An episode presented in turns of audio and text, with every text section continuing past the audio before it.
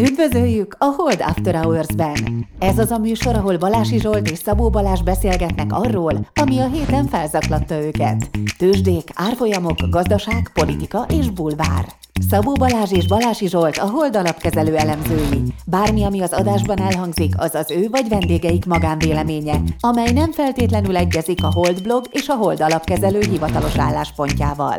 A műsor szórakoztató célral készült, befektetési döntések alapjául nem kíván szolgálni. A Hold alapkezelő ügyfelei és alkalmazottai egyaránt rendelkezhetnek pozíciókkal az adásban tárgyalt pénzügyi eszközökben. Kedves hallgatók, most megint előre dumálok, de most röviden, és jó híreim vannak, mert egyrészt lesz Szőcs Gábor, de csak a 39. perctől. Azt mondta, hogy mindenképpen mondjam be, mert, mert, mert aki az ő hangját kutatja, az tudja, hogy hol keresse a 39. perctől. Ugye Szőcs Gáborral mi hárman voltunk, akik pillangó versenyeztünk itt a cégben, úgyhogy még egy jó hírem van, hogy ezeket a atlétikus testeket lehet nézni is, mert működik a videónk, legalábbis remélem. Úgy tűnik, hogy működik a videónk, úgyhogy ha valaki nem csak a csengő bongó hangunkra kíváncsi, akkor megnézheti a YouTube-ban, ahogy képezzük ezt a hangot, és, és, és mivel Balázs teljesen lehetetlen érvekkel össze-vissza kuszálta a klímaváltozásos érvelésemet, ezzel írtam róla egy cikket, ezt meg lehet keresni a Holdblogon. Um, ha valakinek nem tiszta, hogy mitől annyira ünnepi, hogy az Economist beállt a klímarealizmus táborába. Na hajrá! Na hát üdvözlünk mindenkit! Jó reggelt, sziasztok! Balázs, megvan a második betelefonálunk a műsorba. Képzeld, a takarítói állásra jelentkezett valaki, és szegény lányok ott a, hogy hívjuk őket? Akik, a front office-on? A front office-on. Nem, azt hitték ez valami vicc. Miért, miért telefonál valaki ide, hogy takarító állás, és akkor, akkor elmagyaráztam nekik idővel. Mindent megteszel, hogy komolytalankodhass. Ne, ez nagyon komoly dolog. A takarítás nagyon komoly dolog. A porszívózás a legkomolyabb dolog, ez a legdepresszívebb dolog a világon. Ez légy szíves, ne bántsd az érzéseimet ilyenekkel, hogy ezt lekomolytalankodom. Na de legalább megegyeztél, leszerződtél? Még nem tartunk ott, a feleségemnek leadtam. Én, én vagyok a kerítő, a feleségem a logisztikus, úgyhogy most majd ő fogja szervezni innentől kezdve a dolgot. és viszont figyelj, ezzel meg fogjuk szüntetni a strukturális munkanélküliséget. Tehát az asszály, meg a tanállázadás után ez gyerekjáték lesz, de ezért szerintem most már pénzt fogunk szedni. Tehát amikor a kollégák elkezdik mondani, hogy az ő takarító keresésüket is mondjuk be, a, a, ezért már kurva életek pénzt fogunk izé, szedni. Tehát asszályt, tanárelnyomást, az társadalmi munkában szüntetünk meg, de mindenek. Jó, de ilyen vízszerelő, meg mit tudom, mindenféle Mi, minden. ács, stb. Tehát ez lesz, lesz ugye? Tehát akkor mindig bemondjuk. Aha, aha, tehát, lesz. Itt, tehát egy platformot hoztunk létre a podcasttal. Egy, egy két oldalú piacot. Egy strukturális munkanélküliség megszüntető platformot. Az, az valószínűleg inflációt is letöri, nem? Persze, hogy letöri. Persze, ja, nagyon jó. Hát egység. Csak tudod, most még nem az van, hogy a munkaerőhiány megoldódott volna, szóval még nem, nem töri le. Majd akkor fog segíteni. Hát de ha ugye csökkentjük a súrlódást, tehát, tehát gyorsabban találnak azok munkát, meg tehát de... Strukturálisan alacsonyabbra tud menni a munkanélküliség. Igen, igen. Így hát van. ha így fogjuk fel, akkor, akkor valóban. Így van. Ez egy, ez egy nagyon pozitív adás, ez minden szempontból. Uh, nem is mondom, mennyi, mennyi, mennyi pozitívum van. Jaj, hát a legnagyobb pozitívum, nem hiszem el, a klímaváltozásra pozitívum. Nem a kopról lesz szó, a kop az egy hazugság. Az, az a politi- Mi az a kop? COP. A, pá, most van a klímacsúcs, vagy mi a tököm. Hát de meséld el a hallgatóknak, hogy mi az, mert... Mocséljem el. Hát csak két Én nem néztem meg, mert, a, mert az, a, a politikusok összejönnek, és bemondják, hogy száguldunk a szakadék felé. És azt már első olvasod, hogy mit mondanak. De hogy olvasom? Hát tudom, hogy ezt mondják. Száguldunk, minden kedves hallgatók, száguldunk a szakadék felé. És mind meghalunk. Azért ne legyenek depresszív, senki ne legyen ezért depresszív, húzzon bele abba a maradék pár évtizedbe, ami van neki. A, a, a, viszont tessék, hogy mennyire izé, tehát Forest News, ilyen forestnews.cifor.org, nem tudom, milyen, milyen, milyen izé ez, már innen izélek, kiderült, hogy a Copra most először fog fölkerülni a, a Na, hol van ez? Remélem nem ilyen orosz fake news oldalakból tájékozódsz a nem. rendes cop helyett. Jó, de akkor a, a orosz fake news oldal az most rendesen oda tette magát. Tehát most, hogy a Kickstart, a, a talaj ekoszisztémának a restaurá- restaurálását. Tehát eddig a kopon egy ilyen dologról, amit szegény Szabó Laci egyfolytában nyom, van most például egy tök jó pod- podcastje, fölraktuk a holdbogra, ö, az, az, a kopon eddig szó sem volt róla. Érted? De nem a mi podcastunk, amit beszéltünk velem, egy másik. Igen, egy Tehát másik. külön. De mi is is lehet keresni. beszéltünk már ezzel Laciról, Lacival, majd itt is lesz egy mondatban szólóra, de szóval, hogy az, a, a talaj restauráció az egy olyan dolog, amivel lehet haladást elérni. Ott mindenki érdekelt, ott nem egy óriási gazdasági kárt okozol a, a, a, a, például a fejlődő országoknak, meg a fejlett országoknak. Ott, az, ott minden előre mutat, hogy ez megtörténjen. Ugye nagyon, azért vannak érdekek, amivel szembe kell menni, de az, tehát ez egy megoldható dolog. És ez a copon még nem is volt. Érted? Tehát, hogy megy a, megy a hisztizés a széndiokszidról, aminek semmi értelme nincs, majd erről lesz később szó. Hely, de az, hogy, az, hogy a talaj restaurációval hogy kéne foglalkozni globálisan, arról nem volt szó. Most először van a copon ez a, ez a copnak hívom, és mindegy. Hívhatnám. Nem aggódsz, hogy a talajrestauráció még a kínai gazdaságnál is unalmasabb? Ne, ne, nem, egyébként nem, ez tök, majd, majd, majd én adom elő, akkor jó lesz. Na, szóval ö, első, First Ever Food Systems Pavilion a copon. A C, a C-t egyébként oroszul eszelejtik, de ezt most nem fogom így kiejteni. És na, ö, na, szakadék felé haladunk. Na megvan, itt van, klíma. Figyelj, konkrétumokat Zsolt, már beszélgetni Most akarok, jön. csak így nehéz. Most jön, most jön a konkrétum. Klímaváltozásról pozitív rollatunk, és ennél nagy pozitívum nem lesz. Kicsit, mert ugye mi az én problémám, hogy ez a zöldek által keltett hisztéria, az egy gát. És egyébként rájöttek a, a, a hallgatók, hogy lehet egy ilyen drinking game-et rendezni a podcastünkben, hogyha azt, azt mondom, hogy hiszti, meg azt mondom, hogy call, akkor kell inni. Ez olyan, mint amikor a Dallasban, amikor Jockey Ewing ivott, akkor Ja, minden... a Balási pozsártételt azt kidobtad, mert az sajnos nem jött be. Meg egyébként Pozsár Zoltánnak se legtöbb Az a call, nem? Hát fetkó, de ott voltak mellette mások is, tudod például, hogy majd felmegy az aranynak, meg a fémeknek az ára, meg Kína betáraz ezekből, és akkor val- valahogy az történik, Ott- hogy megy recesszióba a gazdaság, és ahogy megszoktuk, esnek ezeknek a dolgoknak Igen. az áraik. Szóval ne, nem minden jött be. De-. Pozsár Zoltán például elengedted így tavasz óta. de az a kitáncolsz, kitáncolsz itt azokból a dolgokból, amik nem jöttek be. Az a Pozsár Fetkól, tétel. fet, fetkóllal is ez lesz nem sokára. Az a pozsártétel, a balási pozsártétel a fetkol, és az, az köszöni szépen, jól van, majd lesz arról is szó. Egyébként, na szóval, ha elhangzik az a szó, hogy hiszti, meg az a szó, hogy fetkol, akkor lehet inni. A Tarkaréti kollégiumban legalábbis ezt játszották a Dallasra, hogy amikor Joki hívott, akkor mindenki hívott. Na szóval, mi ez az óriási pozitívum? Klímarealizmus, ez az új hívószó. É, Miről beszélek? A klímakatasztrófa helyett. Ugye mi van? A propagandalap mi az, aminek örülsz, hogy nincs paywall? Melyik az a szocialista oldal? A Guardian. A Guardianben ott klíma katasztrófát lehet csak leírni. Az ek- economy, economist. Mostantól klímarealizmust fog írni. Ez a svéd modell, ami működik, könyörgöm.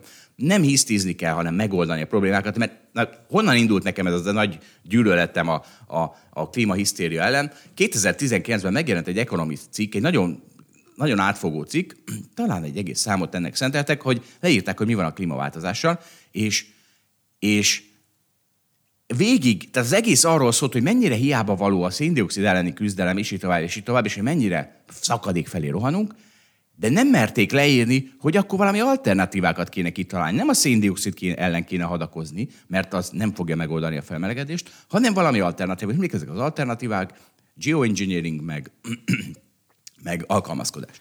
Na várjál, itt azért közbe kell szólnom, tehát beszéljünk erről a másfélról, meg a két fokról. De jó, az most jön, de most mindjárt, mindjárt ezt leírom. Már elmondom, hogy Először a konkrétumokat, utána a bölcsességeket. Így mert, van. Mert így, Jó, már- igazad van. Ja, értem, igazad van. Csak hogy mi az a... Tehát volt 2009-ben egy ilyen Economist cikk, és én teljesen kiborultam, hogy az az újság, amiben benne van az a szó, hogy gazdaság, az nem írja le, hogy ennek mi a költsége. Hogy a széndiokszid ellen ha- hadakozni, azt már leírta, hogy nincs sok értelme, de a költségeit nem írta le.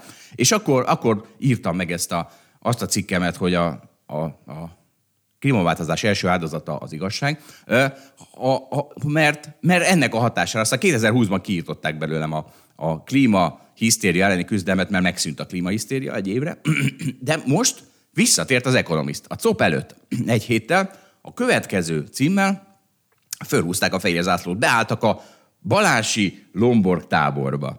Ezzel mintegy meg tízezer szerezve a táborunkat. Úgyhogy ezért vagyok én most ilyen rohadt boldog, hogy könyv csordult a szemembe tényleg, amikor láttam ezt az Economist cikket. A világ nem bírja teljesíteni a, a képzeletbeli klímatargetjeit, Itt az idő a realizmusra. Ez a Economist cikk- cikkének a címe, és ugye mi az a konkrétum benne? Közlik, hogy hát a már kibocsátott üvegházgázok, azok évtizedekig, sőt, száz, több mint száz évig ott lesznek a atmoszférában, folyamatosan melegítik fel a Földet. Az emisszió gyors megállításának az teljesen reménytelen, tehát nem fogjuk holnaptól nettó zéróra rakni a világot. Az EU-t is csak 2050-re tervezik, és az se fog sikerülni. Tehát nincs mód arra, be kell látni, nincs mód arra, hogy másfél fok alatt legyen a felmelegedés, sőt, tehát a kettő és fél fok az talán még reális. Írja az Economist. Azt is írja, hogy realizmus dózisra van szükség.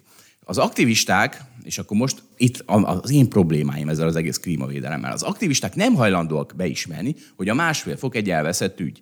De ezzel csak prolongálják Párizs hibáit, mert ahol, ugye mit csinált a világ kormányai, az, az, az is egy cop volt, egy ilyen herkulesi feladatot vettük magukra, bármiféle megvalósíthatósági terv nélkül, és azt mondja az ekonomista, hogy ennek a kudarcnak, ennek ébresztő hatásúnak kéne lennie, nem hamis reményt kell kergetni, hanem egy kicsit pragmatik, pragmatikus megközelítés kell, ahol szembenéznek az igazsággal. A, még két bekezdés ebből az Economist cikkből, az adaptáció, tehát az adaptáció az az, hogy elfogadjuk, hogy felmelegedés van, és és nem, nem azért nyafogunk, hogy két fokkal melegebb lesz a hőmérséklet, hanem fölkészítjük rá a rendszereket. Tehát például fölkészítjük a partmenti városokat arra, hogy meg fog emelkedni a tengervíz szintjén, nem tudom, fél méterrel a következő 80 évben. Tehát ez az adaptáció. Az adaptáció mindig egy elhanyagolt, mostoha gyereke volt a klíma policynek, a aktivisták utálják, nem bíznak benne, mert azt mondják, hogy ez csak egy dis, dis, distraction, egy figyelemelvonás attól, hogy emissziót kell vágni. Sőt, még rosszabb is annál, mert ez csak egy excuse arra, hogy ne vágjunk emissziót. Csak emissziót vágni teljesen fölösleges, erről szól az Economist cikk is. Nem, bocsánat, nem, nem fölösleges, de hogy... Igen, erről nem szól szerintem sem. Bár Mi? nem olvastam, de nem tudom elképzelni, hogy erről szóljon. A, Fia, a, hogy, hogy vágjak közben? Várjál, még Nagyon két... szeretnéd befejezni. Jó. Azért, mert akkor már elviszed az izét. Be, befejezem, még két mondat körülbelül. Egy csomó adaptáció nagyon is, nagyon is affordable, tehát el, ki, kifizethető. És itt lehet igazán segíteni. Ugye a jegesmedve példa ezért volt jó, mert nem a széndiokszid kibocsátáson keresztül kell segíteni a jegesmedvének, mert akkor a jegesmedvék mind megmurdalnak, hanem ne öltöz princesznek.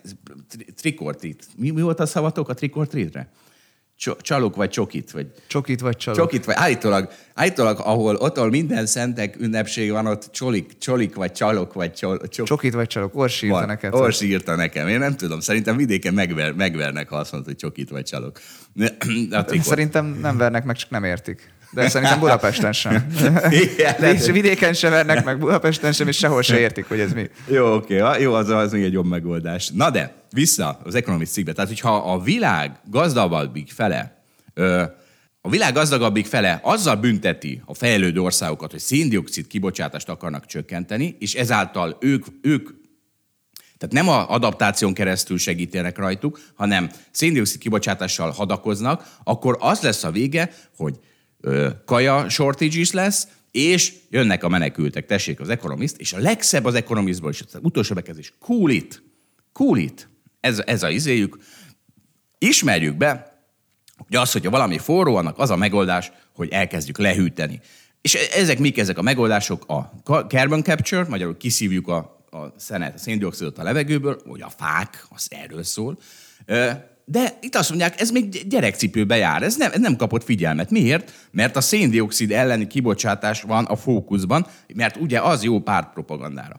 És a másik pedig a Solar Geoengineering, ami egyszerűen blokkolja a bejövő napfényt. Lassan lejár a két mondatot. Így van, igazad van. A vége felé is járok. És, és e, emi, ezt megint csak utálják a, a klímaaktivisták, mert hogy, mert hogy még veszélyesen is hangzik, ijesztően hangzik. És igazuk van.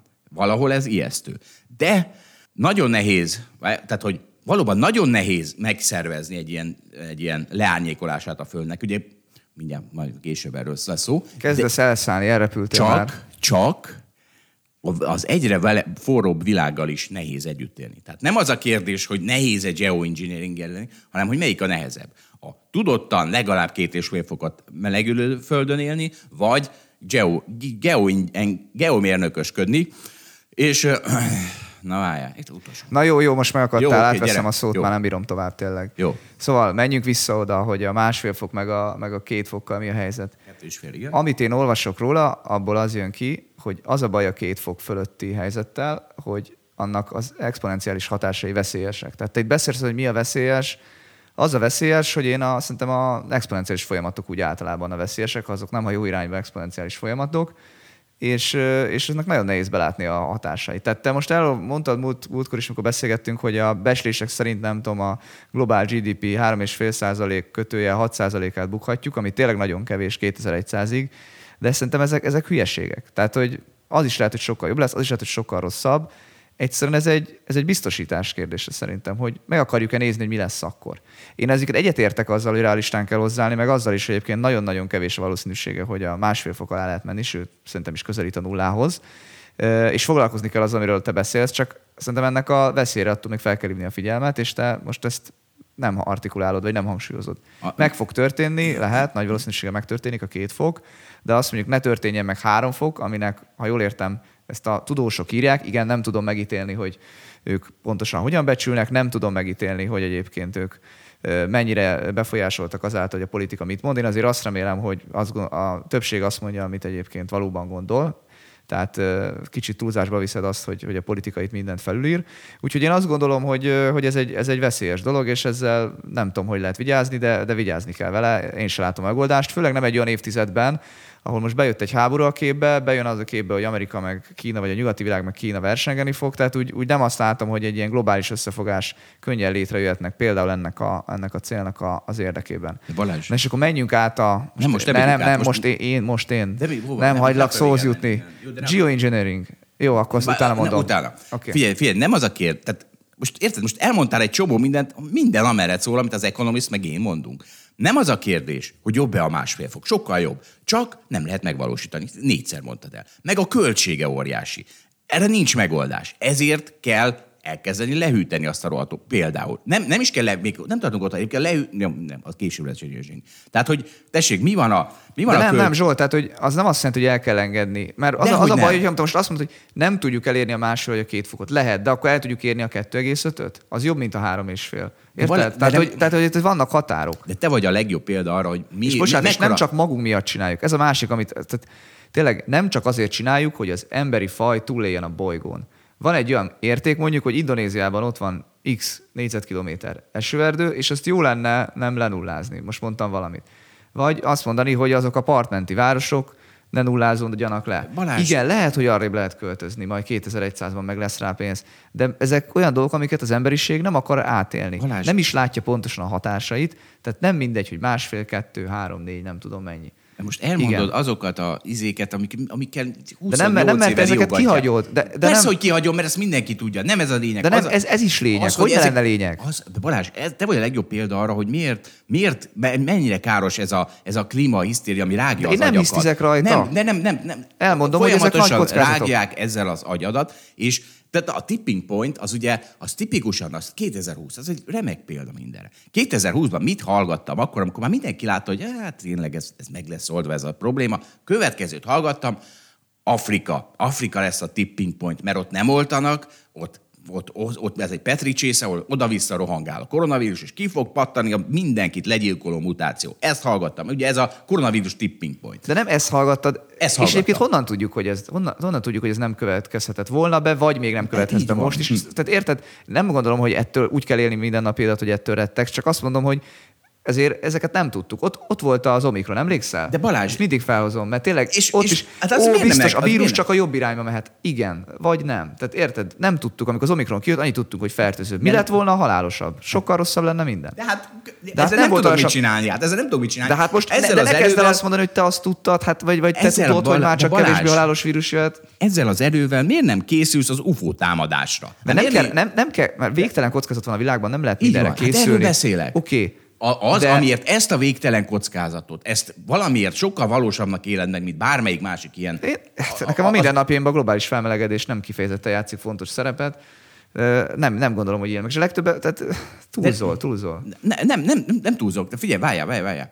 Várjál, várjál, várjál. Tehát az a baj, hogy tehát ez, ugye ez az Economist is le van írva többször, hogy ezt nem merik bemondani, hogy ne legyen másfél fok. Attól, hogy a másfél fokra koncentrál, az a baj, hogy elveszi az erőforrásokat, a másfél fokra koncentrálás attól, hogy megold a felmelegedés problémáját. Érted? Tehát ez a probléma, nem az a baj, hogy, hogy rossz helyre rakod a védekezés fókuszát. Nem a, ne, én nekem védekezni szeretnék. Az a bajom a másfél fokkal, hogy meggátolja a klímaváltozás elleni védekezés. Nem az, hogy segíti. Ha segíteni, nem segít. Ezt részben osztom, ezt a véleményedet. Nagyon jó. Figyelj. Vagy legalábbis az, hogy a többire is fókuszálni kell. Picit még az economist hát De mondjuk, baj... ha tényleg, ha ki tudnánk vonni a széndiokszidot a levegőből, akkor az nyilván nagyon segít a technológia. Nem tudom, hogy milyen esélye lehet kitalálni ilyet. 10 év múlva, 20 év múlva, gondolom, hogy most ebbe a pillanatban jó, ez nem működik. De azt tudod, azt tudod, hogy ha tízszer annyi erőforrás lenne arra a részére koncentrálva a klímavédekezésnek, akkor sokkal nagyobb, nagyot nőne az esélye, ugye? Ebben megegyezhetünk.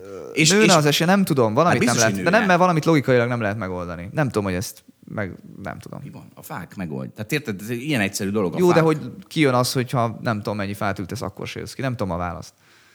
Elég sok fa van már így is a világon. Figyelj, Ugye, és mégse oldja meg a Mi a baj az emisszió reduction Te is tudod, Afrika és Ázsiában óriási emisszió növekedés lesz. És ezt, ezt nem lehet elkerülni. Ez úgy lehet elkerülni, hogy megmondod az afrikaiaknak, meg az ázsiaiaknak, hogy eszükbe se jusson olyan gazdagon élni, mint az európaiak vagy az észak-amerikaiak. Hát ez hogy a de ez egy dolog. Majd, vagy így lesz, vagy nem. Én sem látom, hogy így lenne. De hogy, valamint, hogy megfogadnák ezt a tanácsot, hogy eszükbe se jusson meggazdagodni, de hogy ez egy, ez egy lehetőség.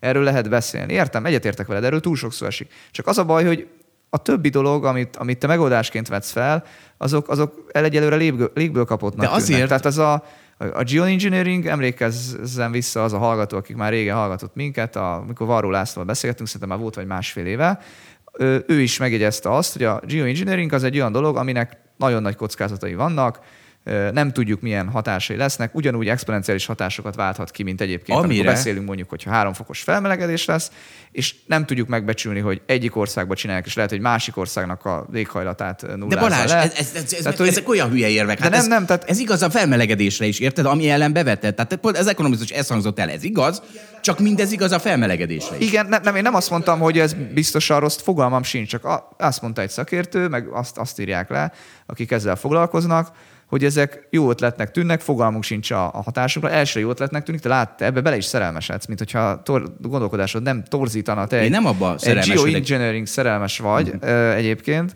nem. Mert, mert valamit fel kell mutatnod alternatívaként, de te se tudsz alternatívát felmutatni, hát nem csak nem, a COP nem, nem tud. Kell, nem nekem kell. Azt tudom, hogy az emisszió nem megoldás. Látjuk, itt van, még mi még nem oldás. Ha fölkészülsz a másfél fokra, és arra készített fel az infrastruktúrát, hogy másfél fokkal a hőmérséklet, és két és fél fokkal fog nőni, akkor jól megszívtad. Kidobtál honnan egy tudod, pénzt. hogy a Solar Geoengineeringen nem dolgozik nem tudom hány tudós, és arra jut, hogy hát ez nem működik sajnos, nem tudjuk megcsinálni, mert mit tudom én, a negatív Azt tudom, hogy mennyi pénz van Solar Geoengineeringre, kutatásra félrerakva, meg mennyi arra, hogy, izé, hogy napenergia. napenergia. Ugye a napenergia ez egy tök, a, a jelenlegi napenergia változatok egy tök kezdetleges ö, technológia. Mondok egy, mondok egy izét, egy tök jót. Ha ilyen alga algakaját adsz a teheneknek, 80%-kal csökkenti a metán fogyasztás, kibocsátásukat. Érted? Tehát, tehát, És drága az, az algakaja? Nem tudom, de lehetne ezzel foglalkozni, hogy azt a rohadt algakaját kapják ezek a izék. Az optimizmus... De, de Zsolt, ez a baj, hogy elolvasod ezt az egysoros állítást, ezt utána de, kéne de menni. Nem, de, nem, de, de Balázs, ne, ne az, orosz, az orosz fake news oldalon. De nem, de az ekonomizban. Hát ez konkrétan az ekonomizban Jó, vicceltem, de érted, hogy tehát, nem tudom, Oké, okay, ért, értem, hogy a másfél fokot nem lehet megvalósítani. Értem. De az, hogy, az, hogy tehát az alternatívák is ugyanilyen rohadt bonyolultak. Azért bonyolultak, mert század annyi energia megy rá, és miért megy arra? Mert a politika elvitte a széndiokszid kibocsátás irányába ezt az egész küzdelmet, és miért vitt el? Mert ugye a politikai ellenfeleiknek azzal tudnak kell, kell, ártani. Álljál, most még akkor befejezem az ekonomisztot. Na, na, ez egy jó befejezés. Tehát elmondta, a, a, az Economistról egy beszélgetés is hallgattam, tehát volt egy ilyen, beszélgettek az Economist újságírói, és tudod, az Economist az úgy ír, hogy név nélkül. Név nélkül lemerik írni a dolgokat, de amikor né- kiálltak arc szerint, akkor amikor azt mondta a csávó, hogy mindez geoengineeringért kiállt, akkor így akkor, és eddig ez teljesen el volt hanyagolva, ennek változnia kell, akkor elhatárolódott. Tehát így, így nem merte arccal vállalni azt, hogy akkor ő geoengineering propagátor, mert az annyira szembe megy a, a, a politikai narratívával. Annyira szembe megy a, a cancel culture tehát hogy, tehát, hogy attól kell remegnie valakinek, aki egy geoengineering szeretne foglalkozni, hogy, hogy cancelelve lesz. Tehát, hogy ezért mondom azt, hogy a politika onnantól kezdve, hogy rátelepedett a klímaváltozásra, megöli a, a, a, a potenciálisan sokkal jobb megoldási verziókat. Tehát én ezért ágálok az ellen, hogy, hogy emberek politikai agendáknak vessék magukat alá, mert akkor hatalmuk van fölött a politikának. Figyelj, nem olvasok annyi nyugati sajtót, hogy el tudjam dönteni, hogy a geoengineering az már a cancel culture része, vagy sem. Az Economist újságírója se? Szerinted? Engem meglepne, ha ez az lenne. Hát Miért? De Azt nem... gondolom, hogy szoktam érezni, hogy mi az, ami már a cancel culture és mi az, ami nem. Itt úgy, úgy nem. Az, hogy valaki azt mondja, hogy ebbe fektessünk több pénzt, hát ha találunk jó megoldást, nagyon remélem, hogy ez még nem a cancel culture része, hogy ezt ne lehet neki mondani. Nem fog kapni izé, pénzt a kutatásra. Ilyen, így, így működik az. Az, az már lehet, de az, hogy ne írja el az újságíró, hogy egyébként erre is, ebbe is fektessünk, az, az, az szerintem túlzás.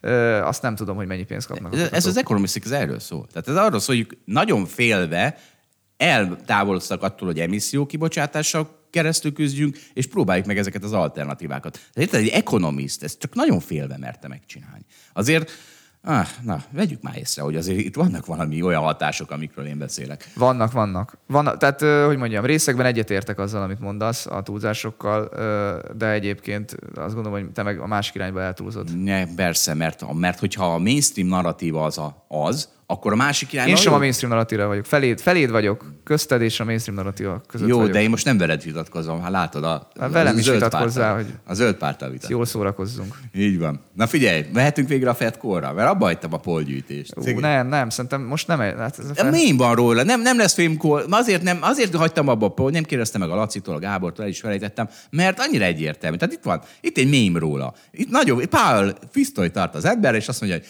költsetek kevesebb pénzt, nem kérem többet. Ugye? I'm no longer asking. Nem kér... Elmondod, mi történt a múlt héten? El. Vagy mondjad. Hát volt Fed kamat döntő ülés, megemelték a kamatot annyival, amennyivel várták, ilyen értelemben nem történt nagy meglepetés, piac azt kapta, amit várt. Ugye ilyenkor nem is ez a kérdés, hanem hogy mit mond utána este a Fed, mi a kommunikáció. És Zsolt, te azt mondtad, ugye itt volt egy vita köztünk a mm, délután még, ugye a fedülés, ugye a magyar idő szerint azt hiszem este hétkor van, akkor döntenek ott Amerikában a jegybanki alapkamatról, és akkor volt egy vita, hogy mit fog mondani a Fed, és akkor ugye ennek megfelelően le fog menni az S&P 500, vagy fel fog menni az S&P 500. Túl szigorú a Fed, ugye akkor le fog menni az S&P 500, hogyha, ha, hogyha azt mondják, hogy át most már sok kamatot emeltünk, és lassítani fogunk, akkor meg, akkor meg felmehet rá az S&P 500. És hát Zsolt azt mondta, hogy a Fed nem teheti meg, hogy nem szigorúakat állít, mert figyelni fog arra, hogy a részvénypiac az mindenképpen inkább lefele menjen, és nem akarnak azzal foglalkozni, hogy a S&P 500 megint eldurran fölfelé. És hát valóban aznap 2-3 százalék között esett az S&P, úgyhogy Zsoltnak bejött ez a tipje. Remélem rengeteg pénzt kerestél rengeteg magadnak és az ügyfeleknek. Nem hiszek neked. a, fölvettem rá pozíciót. Tehát a... Jó, na mindegy, é, é, akkor, akkor mégis elhiszem. Ö, én egyébként nem látom a, a változást, tehát azt, azt látom, hogy a Fed szigorú volt a múlt héten is, meg két héttel ezelőtt is, most is szigorú, és azt is gondolom, hogy azért vannak már jelek arra, hogy valahol közelít a kamatemelések végezt. Ugye a Fed is azért mondja, hogy most egy olyan kamatemelési ciklus zajlik, aminek a, hogy kell ezt mondani, az eleje a meredek, tehát ugye most gyorsan beemelték a kamatokat, jó magasra, és akkor majd szépen lehet igazítani a későbbiekben de hogy most, most gyorsan, ugye hát gyakorlatilag augusztus, szeptember, október, hány, hány, hány emelés volt most már az utóbbi időben? Szerintem talán volt öt vagy hat a, a tavasz óta, de, de hát ugye Tök mindegy. Emelgetnek. Addig emelgetnek, amíg kellően nem esik az S&P 500. Egyébként... De nem az S&P 500-at nézik, hanem az inflációs adatokat, ezt továbbra is tartom, tehát nem, nem Fed call van, tehát nem az S&P 500 lőnek. Ez továbbra sem értem, hogy miért hiszed a pénzügyi kondíciók általában azért nem az S&P 500 árfolyamától függnek. A pénzügyi nem. kondíciók sokkal inkább függnek attól, hogy hol vannak a jelzálók hitelkamatok, mennyi lehet fogyasztóhitelt felvenni. Ezek mind sokkal fontosabbak, mint az, hogy mennyi az S&P 500 árfolyama. Tehát az, hogy amikor az, arról beszélünk, hogy a Fed nem teheti meg, hogy lazítson a pénzügyi kondíciókon, hogy ez egy ilyen általános Igen. mondás, ezzel így egyetértek. Csak ennek az S&P 500 egy nagyon kicsi része, én egy szerintem. Nagyon kicsi része. Gazdagokat érinti elsősorban, a szegényeket meg nem.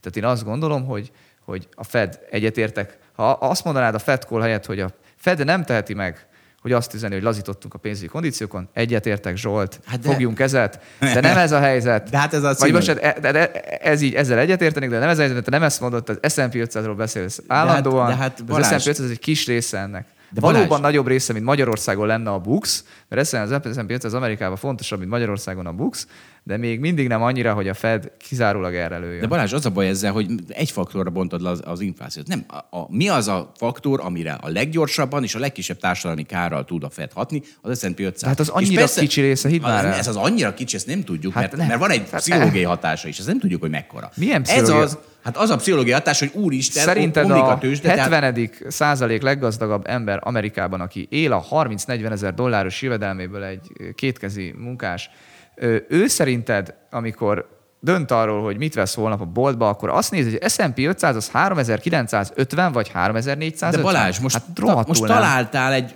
ez egy De- propaganda év. nem, Találtál- ez a fontos. El, nem ez a fontos, nem pont a Ráadásul 70 nem, nem a csávó. leggazdagabb ember fogja megváltoztatni, a, nem Értem. a top 10% meg a top 1% fogja megváltoztatni a költéseit a, arra vonatkozóan, hogy az S&P 500 3850 vagy Az- 3400 fog változtatni valamennyit, számít a vagyóhatás, létező dolog, nem tagadom. Azt gondolom, az egésznek ez egy kis eleme, sokkal többet számít, hogy mennyi a kamat egy csomó minden. De ezzel nem vitatkozom. Hát ez így van. Ez egy kis eleme, jó. Na, egy, akkor- egy csomó, de ez egy kis eleme, de egy kis eleme, amivel tök nagy hatást tud tenni a S&P 500 kis társadalmi károkozás nélkül, szemben azzal, hogy lelassítod a gazdaságot. És ezért, ezért erre is, erre is lövöldöz. És Erre a- is, csak nagyon kicsit. Nem, nem ez van Na a jó, fejükben. mindegy. Hát ebben sosem de egyébként várja, figyelj, beszéltem egy, beszéltem egy barátommal, aki az MNB-nél dolgozott, és Ki most eldönti ezt a vitát? Na végre valaki. Aki a, bará, aki a, a MNB-nél dolgozott, egy egybankár volt, és aztán a, most egy hitelminősítőnél dolgozik, és teljesen egyetért veled, már abból a megközelítésből, úristen, ilyet nem csinál a FED. Tehát a legtranszparensebb jegybank a világon, ő nem fognak, nem fognak ilyen, hát, tehát nem fog olyan célokra lőni, amit aztán nem is mond ki. Tehát egyszerűen nem tudta elképzelni, ez között egy összeesküvés elmélet, hogy a Fed a S&P 500-on keresztül akarná szigorítani a- pénzügyi kondíciókat, Összeesküvésemetnek nem hívnám, de ő valóban annak már hívta, csak azt ez mondom, a te hogy- marketinged, egy megint egy ilyen kiragadott ö, hiedelmed, amit itt felnagyítasz. Jól van, hát egész jól kerestem itt az elmúlt fél évben ezzel a marketing elméletemmel, és, és na várjál, mi van itt? Ja, azt mondják, hogy te, Bank, Bank of America, hát ez, ez is Fed kólózik szinte. Azt mondja a Bank of America, de Fed, a Fednek meg kell csinálja a piszkos munkát. És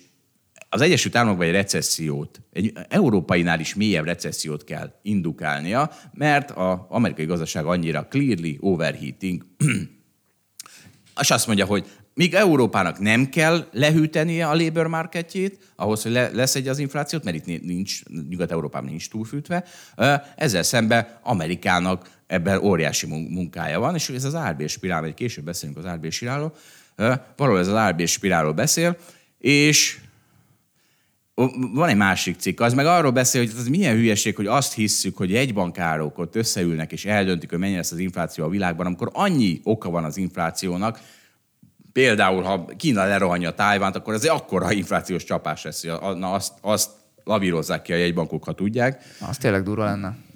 Mint ahogy, ahogy Oroszország lerohanta Ukrajnát, az is egy nagy pofon volt az inflációnak. Mit tudnak csinálni a jegybankárok? Semmit. Emelgethetik a De kamatot. a Kína az százszor durvább lenne. Elhiszem. Csak hogy tegyük El- hozzá. Elhiszem. É, hát kivéve, hogyha addigra elhozzák a csipgyártást Tájvánról. Mert azért a csipgyártás... Nem csak azon múlik, mert akkor ki fognak vetni egy csomó szankciót Ja, igen, Kínára, akik egyébként legyártják a, nem tudom, világ felének, most nagyon túloztam, de nagy részének, vagy 20-30, nem tudom hány százaléknak ipari termelését, tehát minden kacat, amit veszel Kínából, annak azt nem fogod tudni megvenni, tehát annak marhára fel fog menni az ára. Igen, Úgyhogy, csak az legalább- átételes hatásokon keresztül egy Kínával való konfliktus, meg Kínára kivetett szankciók, azok, azok nagyon, nagyon-nagyon brutális inflációt Igen. Ebben az a pozitívum, hogy az a műanyag játékgyártást azt azért el lehet vinni Kambodzsába, meg Vietnámba. Valószínűleg nem csak műanyag játékokat gyártanak Kínában. Jó, de tehát azt mondom, hogy azért ennek egy része... Elektronikus eszközöket, meg De az, a- az ugye most bútorokat, nem tudom, minden, De a, minden. bútor, a bútort is lehet a máshol bútort valószínűleg közelebbről vesszük, mert azt nehéz szállítani. És na várjál, mi van még itt ebben a cikkben? Van egy érdekes ábránk, ugye arról, hogy a, a makrostabilitás az, az, nem, a huma, az a, nem a emberiség default settingje, hanem a káosz a normális, és itt van egy ilyen az, a, UK Annual Inflation Rate, ami egy óriási 1209-től. 1209-től, viccelsz az? Biztos vagyok, mert egy precíz becslések. De mindegy, egy óriási EKG. Igen, le, le lehet, hogy 1257-ben, nem tudom, 37,5% volt az infláció.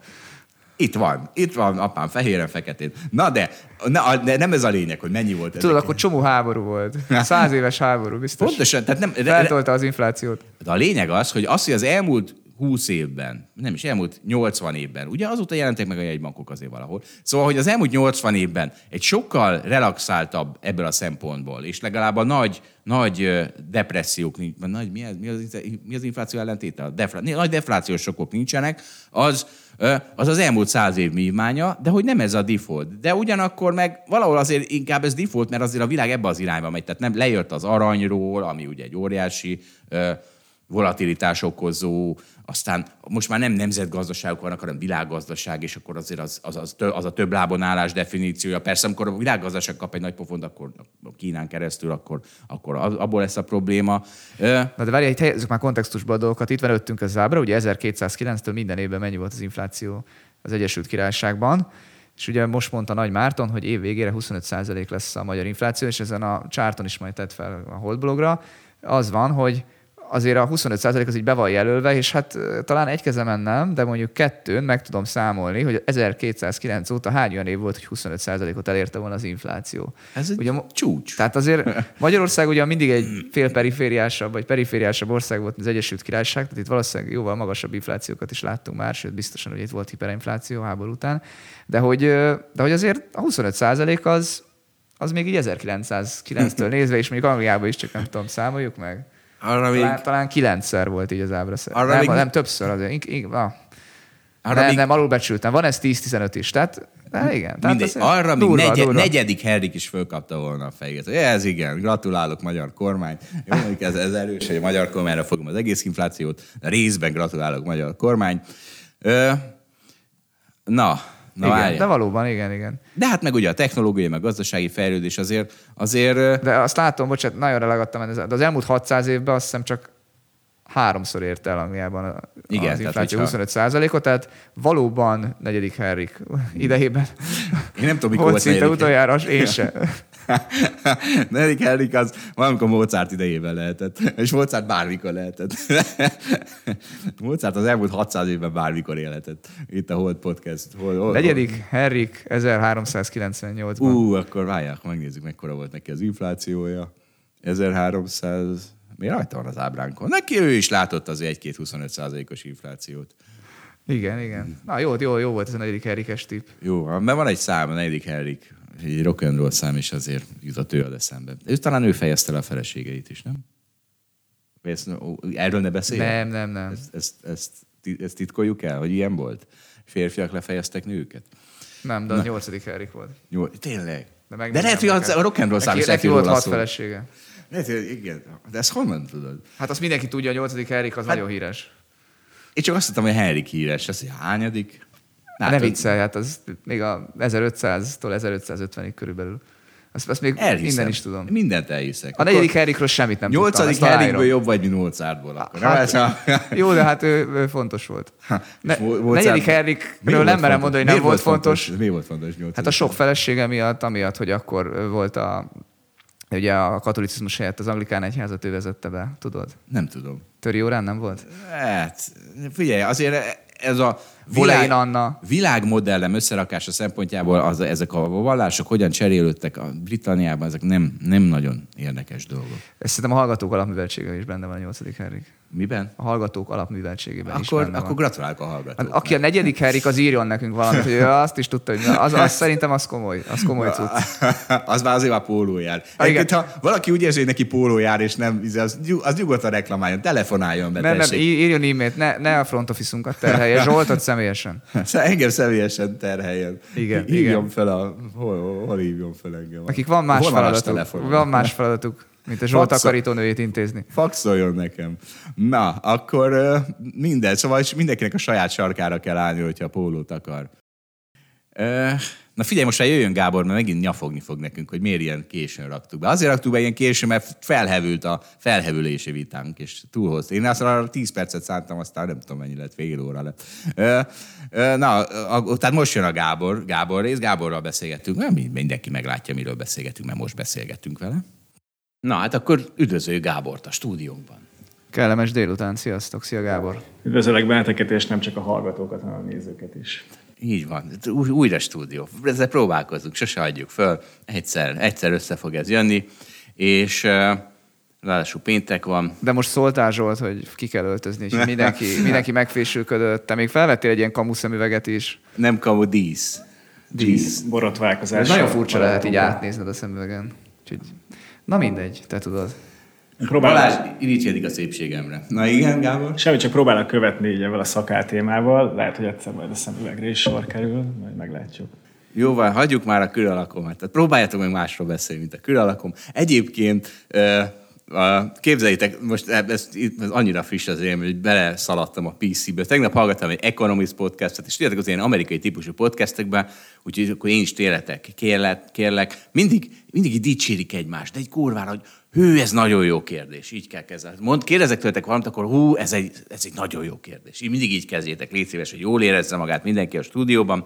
Ez az egyik. A másik, meg képzeljétek, írtam egy rohadt jó cikket, a, még a Szabólac is epizódunk elé, ami úgy kezdődött gyakorlatilag, hogy, hogy a vikingek fosztogatják Európát, vagy valami ilyesmi. Tudod, Balázs, amiről te beszéltél, emlékszel? A... Igen, hát a norvégok nem a vikingek. Vagy, vagy ők... Azok nem a vikingek? Hát a svédek nem vikingek? Azok is vikingek. De hát minden, mindegy. Most a norvég, de mindegy, hát így viccesen. Most jó, most nem magyarázom. Dá, dánok is vikingek, azok nem fosztogatnak. És képzeld el, a portálóba kiraktuk, letompította. Jaj, ne, hát így nem kezdhetünk, hogy a vikingek fosztogatnak, és le, lepíszízték a, a kemény első mondatomat, és egy ilyen egész bekezdés lett, hogy így elmis, hát, úristen, mindenhol PC folyik. Hát ezért kell nekünk küzdenünk ezzel ellen. Keményen.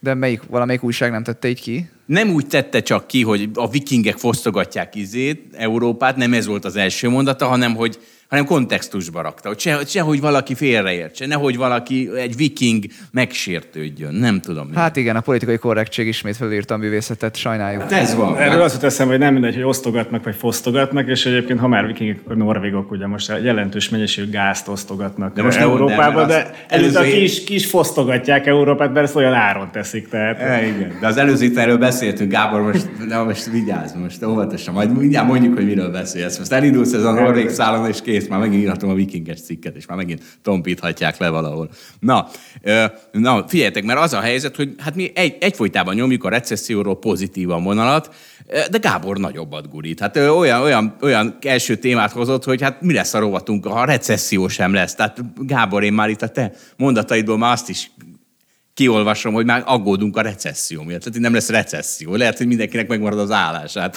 Hogy lesz így takarító a hedge fund manager? Gábor, nem Magyarországról beszélem, Európáról, az nagy különbség. De egyébként a kettő összefügg, mert ami Európának közepes mértékben számít, az a földgáz ára és az energia többlet költség, amivel szembesülünk itt a háború kapcsán, az ugye Magyarországnak sokkal nagyobb teher, mert ugye mi sokkal inkább gázfüggőek vagyunk, energiaintenzívebbek vagyunk, mint, mint Nyugat-Európa. És hát tényleg egyébként az van, hogy kitört a háború ugye február végén, március elején, és utána hónapokon keresztül arról beszéltünk, hogy még egy hónap eltelt, minden csak rosszabb lett, nagyobb a baj, többe kerül, nagyobb a harc, nagyobb lesz a recesszió, és most augusztus végén elérte ez a, ez a pánik szint így gyakorlatilag a tetőpontot, amikor, ha emlékeztek, Ugye itt a fél Európa rohangált különböző földrészekre LNG szerződéseket kötni. Amikor gázt akartam sortolni, arról az Igen, igen ugye akkor, akkor volt ilyen 280-300 euróra folyaszúrt a gázár, ugye elindultunk valahol 15-20 euróról így pre-Covid elmúlt öt éves szint, tehát ott óriási pánik volt, tehát ebbe belerokkan Európa, nagyon drága is lesz, nem is lesz elég, óriási recesszió lesz, és a többi és hát tényleg a, a félelem akkor, akkor a tőzsdéket is leterítette, és azért innen egy nagyon jelentős visszarendeződés volt pozitív irányba. Sajnos a háború az még zajlik, de annak a gazdasági ára Európa számára a mai kurzusok alapján messze nem lesz olyan fenyegető, és ennek az oka, hogy 300 euróra 120-ra visszaesett a földgáz ára, még mindig egy, öt, még mindig egy hatszorosa a korábbinak, de már csak a hatszorosa és nem a 15-szöröse. És ami még nagyon fontos, hogy elszánta magát ahogy a Covid idején, úgy most is az energiakrízis közben Európa arra, hogy fiskálisan segítse a gazdaságot. A németek egy gigantikus, gigantikus fiskális stimulust dobtak be, a GDP 5%-ára rugó maxim, abba lett maximálva extra költést adnának, vagy nyomnának bele a gazdaságba, ebben is könnyítve a szereplők terhét. Tehát igazából az, hogy nem is kerül már annyiba az energia, annyival több az energiaszámla, és ennek egy jelentős részét most már úgy tűnik ki is fizetik a kormányok. Ez egyértelműen a recessziós barométert így lefele tekeri jelentősen. Igen, ahol Még azt, azt hagyj egészítsem ki, hogy ugye mondtad a, a 120-as árat, Ugye a nagyon rövidek azok talán még lejjebb vannak, a, tehát a spot a egy-két napos, de egyébként az egy hónapos, hat hónapos, egy éves, pont most az ilyen 120-130 között van valóban, tehát ilyen nagyon egyenletesek a kilátások abban a tekintetben, hogy mennyi lesz a gázár. Hát a, de hogyha vala, valaki tudja jól tárolni, és gyorsan be tud szerezni egy, egy-két napos piacon, akkor és tényleg olcsó tárolása van, akkor, akkor tegye meg. Nem tudjuk, hogy kell csinálni, ebben nem tudunk tanácsot adni.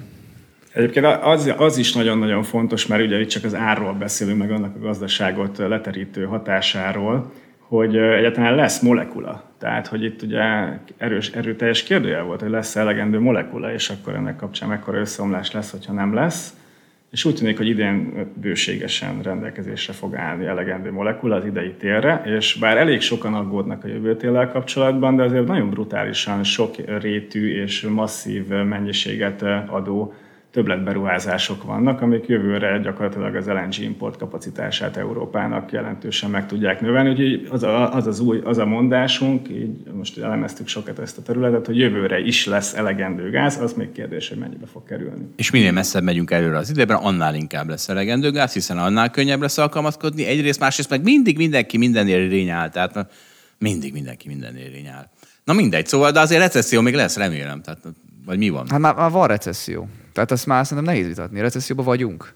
Hát még számot nem láttunk róla, de igen, tehát nehéz. Hát, de most, ha megnézed az ilyen előretekintő adatokat, ilyen beszerzési menedzserindexek, Az sose az nem hard data, az, az ugye ez mindig az. Hát, de ha elég erősen bezúg, akkor valószínűleg abban a pillanatban recesszióban vagy, hogyha főleg ugye ott mindegy ennek a technikája az, hogyha 50 fölött van, akkor, akkor nő, ha 50 alatt, akkor csökken.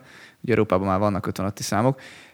Az a kérdés, hogy V alakú lesz, milyen mély lesz ez a V, vagy nem V alakú lesz, hanem elnyúló lesz. Én is nyilván egyetértek a Gáborral. Mi itt most az optimista részt képviseljük a cégen belül egyébként, van, aki pessimistább, hogy egyébként lesz nagy recesszió. Szerintem Európában kis recesszió lesz. De biztos, hogy lesz recesszió, most is az van. Úgyhogy azt már nehéz szerintem vitatni. Igaz tényadatunk nincs róla, de, de majdnem biztos vagyok benne, hogy recesszió van. Jó, tehát szeretném mondani, hogy nem ez a fő kérdés. A fő kérdés az, hogy mi találunk-e takarítónőt. Ez a fő kérdés, megoldja nekünk ezt a recesszió. A másik fő kérdés, amíg egyszer sem mondtátok azt, hogy de jó kérdés, úristen, de jó, átlátod a témát. Nem, majd én mondom ezt nektek. Tényleg ez az. Egyébként ez tényleg, én, én soka, sokszor megkapom ezt a, ezt a, vagy ezt a felvetést, mert járunk itt Balázsjal is sokat jártunk ilyen részvénypiaci konferenciákra konferenciákra, hogy így óránként másik részvénytársaság képviselőjével beszélgetünk az adott cég stratégiájáról, kilátásairól, és akkor, amikor nem tudnak válaszolni egyből, akkor általában azt szokták beszúrni, hogy időt nyerjenek, hogy hú, ez egy nagyon jó kérdés, nagyon jó kérdés, és akkor törik a fejüket.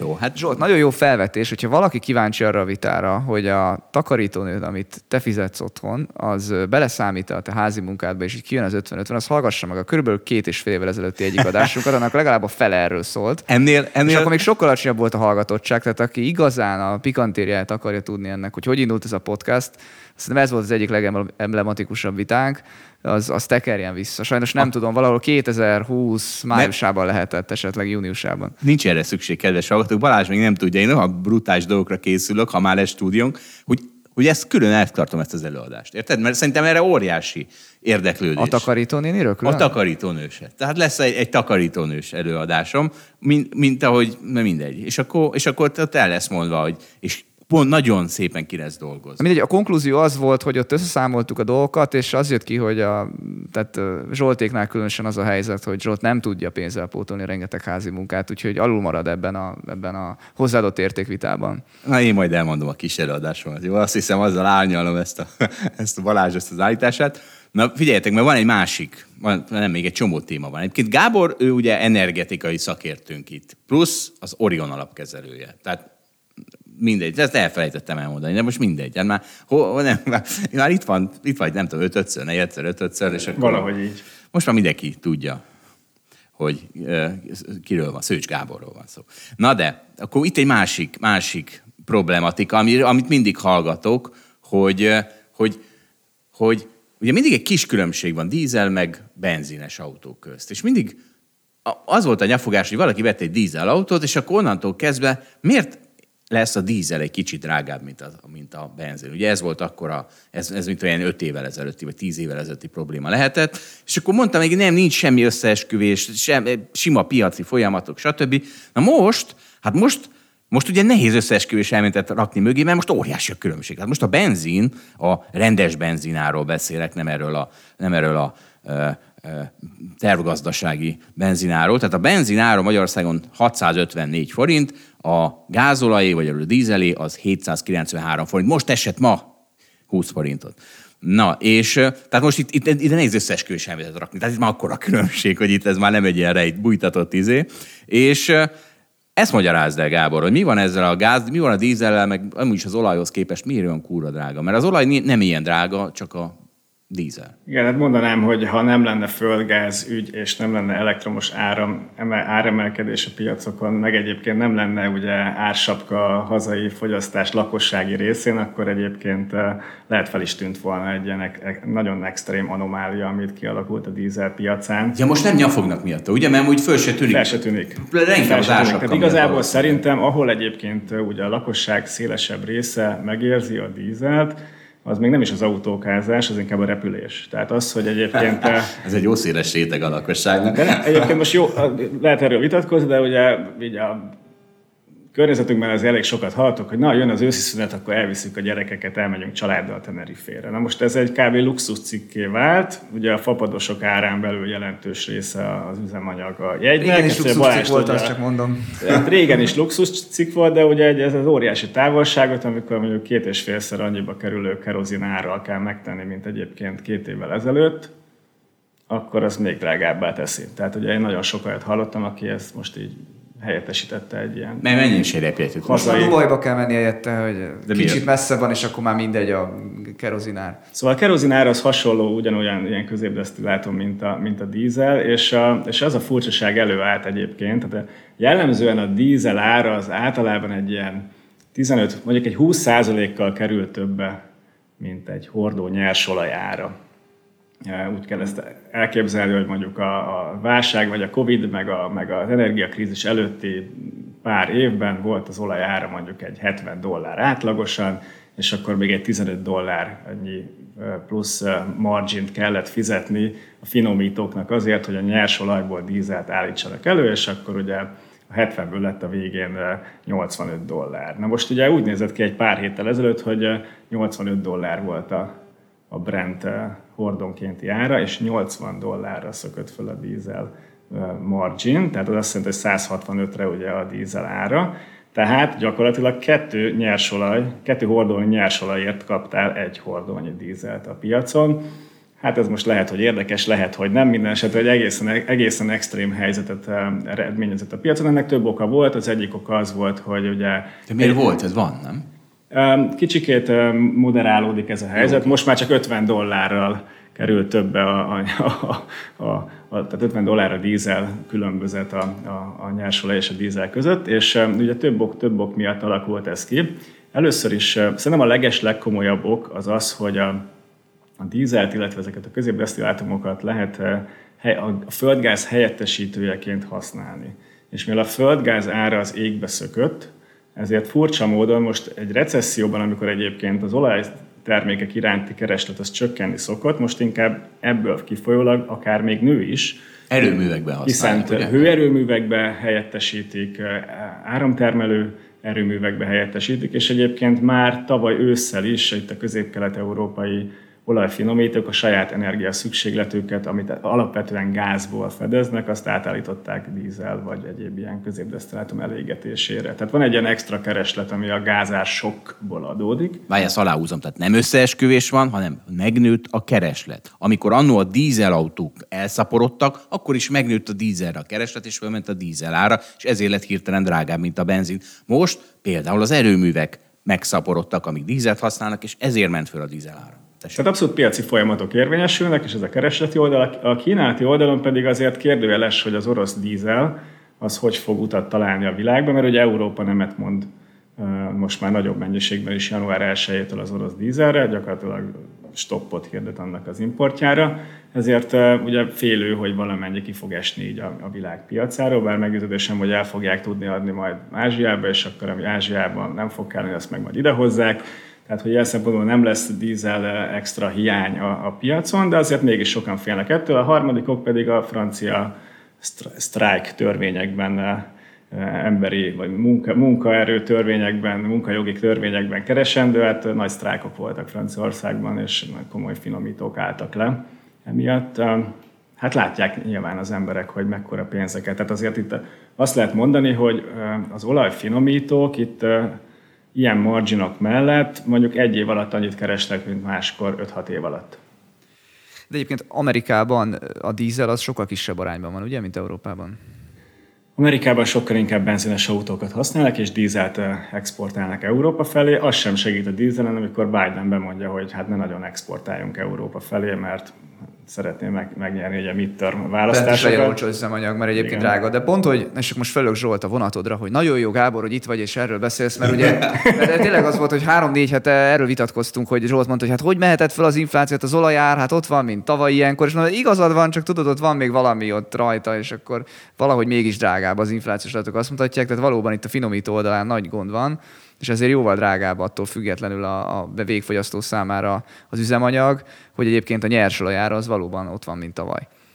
Igen, tehát igazából a, a 2010-es évek második feléhez képest egy 70%-kal vagyunk föntebb mondjuk egy dízelben, és ha ezt forintosítjuk, mert a dollár ugye nagyon sokat begyengült, akkor 140%-ot drágult egy e, tonna hordó, liter, bármilyen e, mennyiségben kifejezett dízel. Ez nagyon-nagyon súlyos. Szegény embert még az ág is húzza itt az infláció terén.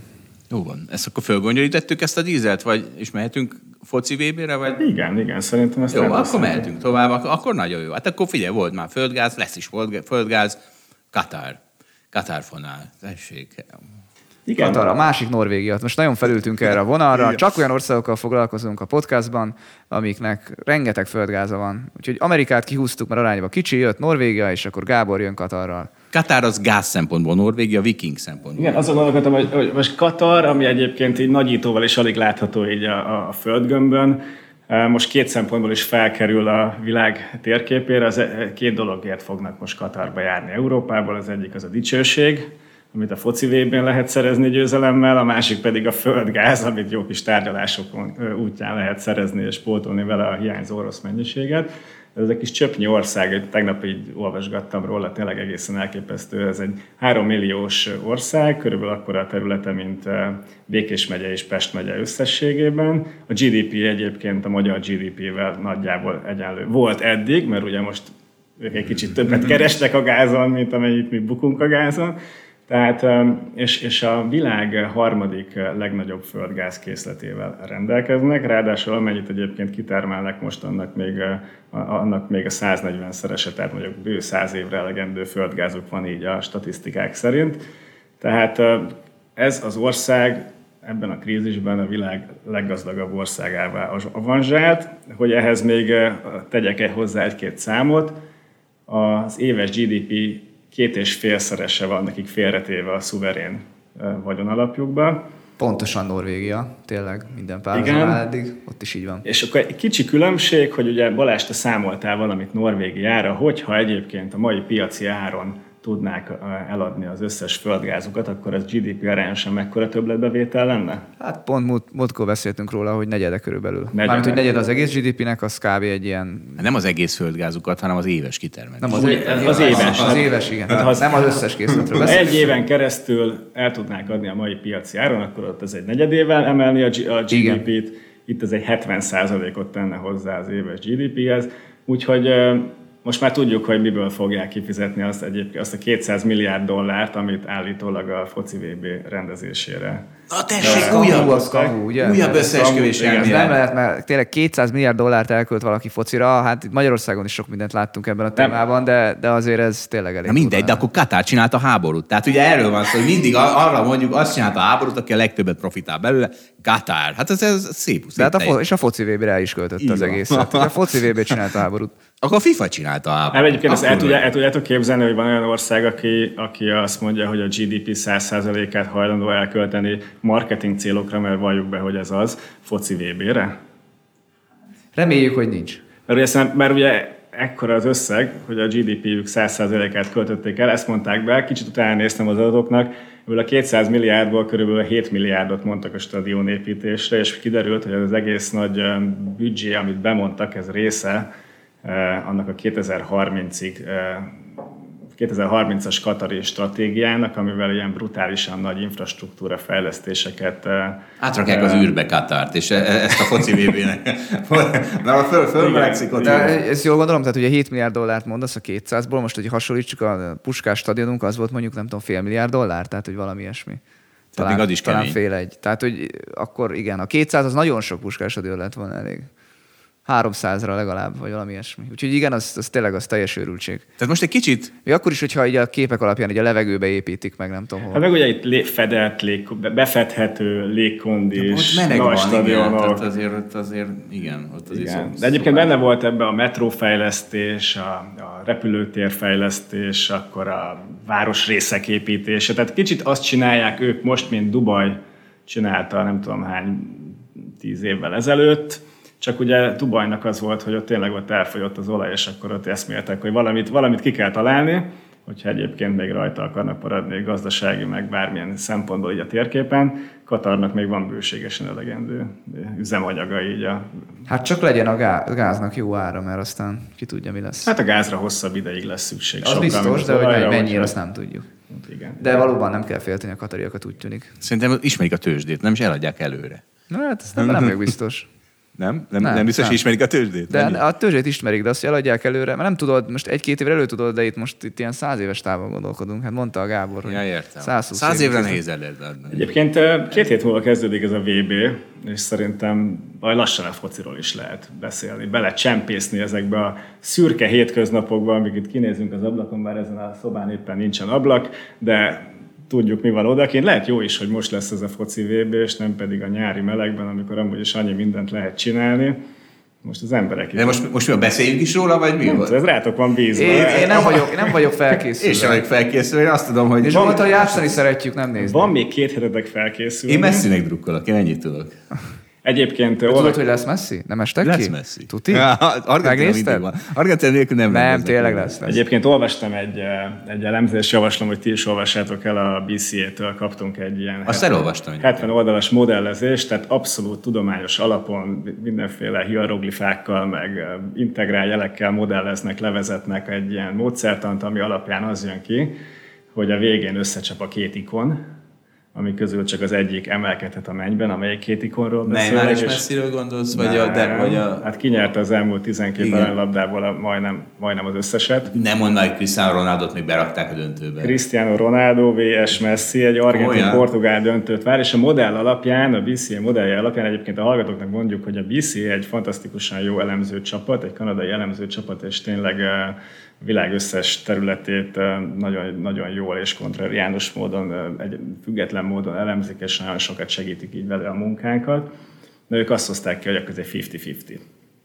Hát A, modell, a modelljük, bocsánat, mert ugye ez nem szubjektív, ők alkottak egy modellt. Azt De, egy- de hozzátartozik, ezt mondani. Azt mondták, hogy, azt mondták hogy egyébként, hogy a, alapvetően így a, a, a, faktorok, ha a faktorok alapján Franciaország lenne a legesélyesebb, de idén, az négy évvel ezelőttihez képest bevezettek egy olyan változót a modelljükbe, hogy a címvédő az egy negatív handicapet kap, Igen, elégedettek egy kicsit. mert egyébként mekkora lebőgések voltak az előző foci VB-ken a Ennek is megvannak egyébként az okai, de... Hát megvan, hát én is, ha bajnok voltam, épp akkor úgy indulok el, hogy most itt én, én nem tudok nyerni. Hát most Van ez a kemény Dénes mondta annak idején, ugye a háromszoros uh, olimpiai győztes uh, vízilabda csapatunknak a kapitánya, hogy abban a pillanatban, hogy el, el, elhitted, hogy a csúcson vagy, már el is indultál lefelé. Igen. Tehát így nehéz ügy a Én ebből, csak, én ebből csak négy éve elolvastam külön az izlandi részt, mert az érdekelt, hogy Izlandról mit mondanak. Azt hiszem odajuk is azt, hogy talán mindig kikapnak az izlandiak, mert tudod, van lakosságszám, meg nem tudom, ugye futbalisták értéke, meg egyebek, és akkor a végén ott mondták, hogy de mégis nem tudom, pozitívak vagyunk, mert hát az isteni, nem tudom, gondviselés az mindig megsegítette ezt a kis csapatot ezt a 300 eres országot, de és azt, nyilván, azt hiszem Izland talán nem tudom, a harmadik lett a csoportjában. Tehát- Ak- akkor voltak a... Nem, keverem, keverem. De ez nagyon fontos, Balázs, amit mondasz, és egyben feedback is dicsérlek, mert ugye most Nagyon ez nagyon, fontos itt, hogy tényleg megemel mindenkit a dicséret, meg a Én, pozitív én vissza akarok térni abba a podcastból, őszinték vagyunk, és nincs politikai korrektség. Nekem ez már most rossz. Szorítsd ezt a fogadvást, kibírjuk a PC-t. De, de a lényeg, hogy ugye Izland is, tehát hogy ha, ha van benned hit, hogy képes vagy valamire, többre, mint amit egyébként eddig így a track recordod alapján így elértél, akkor az, az rengeteget segít, és sokszor megadja azt, hogy tényleg el is éred, amit akarsz. És a többiek meg elégedettek, meg épp izé, tehát azért sok minden segít. Na, Tehát hit és dicséret, és akkor és jó van. Még valami? Még valami a foci vébéről, vagy beszéljünk az Orion alapról egy kicsit? hát ha már szóba hoztad, de rád bízom, te vagy itt a... Nem, ne, ez a következő menü, menü, menü. A menünkön a következő Orion alap. A, a, azt mondta Gábor, hogy nem mondhatunk be számokat. És bemondhatunk számokat, vagy nem mondhatunk De be. miért évelei hozamot, vagy néhány éves hozamot? Hát, Nem, nem ezt mondtam, Zsolt, tudod, hogy nem ezt mondtam. Negatív számokat nem mondhatunk, ezt mondtad. Azt mondtam, hogy De a mondd el, Gábor mondd, el, mondd el, hogy mit akartál először mondani, és akkor Én elmondom a hogy hogyan számokat simán. A Gábor alapja 5% pluszban van körülbelül éveleje óta, és szerintem van egy ilyen körülbelül 7%-os évesített hozama. Az elmúlt 4-5 éve megy az alap Gábor. Lassan 5 éve. Na jó, de ez Na, a... Nagy versenytársa az Expedit Szabnak, amelyek körülbelül hasonlóak a számai, bár idén, idén te vezetsz, de mindig a négy éves hozamokat kell nézni, ott meg a kettő nagyjából egyenlő. Úgyhogy Zsolt, a te alapodnak tudod, olyan, olyan kevés ide indult, hogy szerintem nem is versenytárs, ugye? Ne, a nem, de a tiédet veri. Tehát azt szeretném elmondani, a tiédet veri, a Gáborit nem veri. De hogy veri, hogy veri? De. Be, azon a távon, amióta van. Hát csak azon a távon tudok versenyezni, ne haragudjatok, tehát mindent megteszek, de csak azon a távon tudok versenyezni, amióta van hold. Á, én nem hiszek neked, hogy megvered az alapomat. A babosz mondja, nem én mondom. Egyébként Balázs, Majd én ellenőrizd le újra.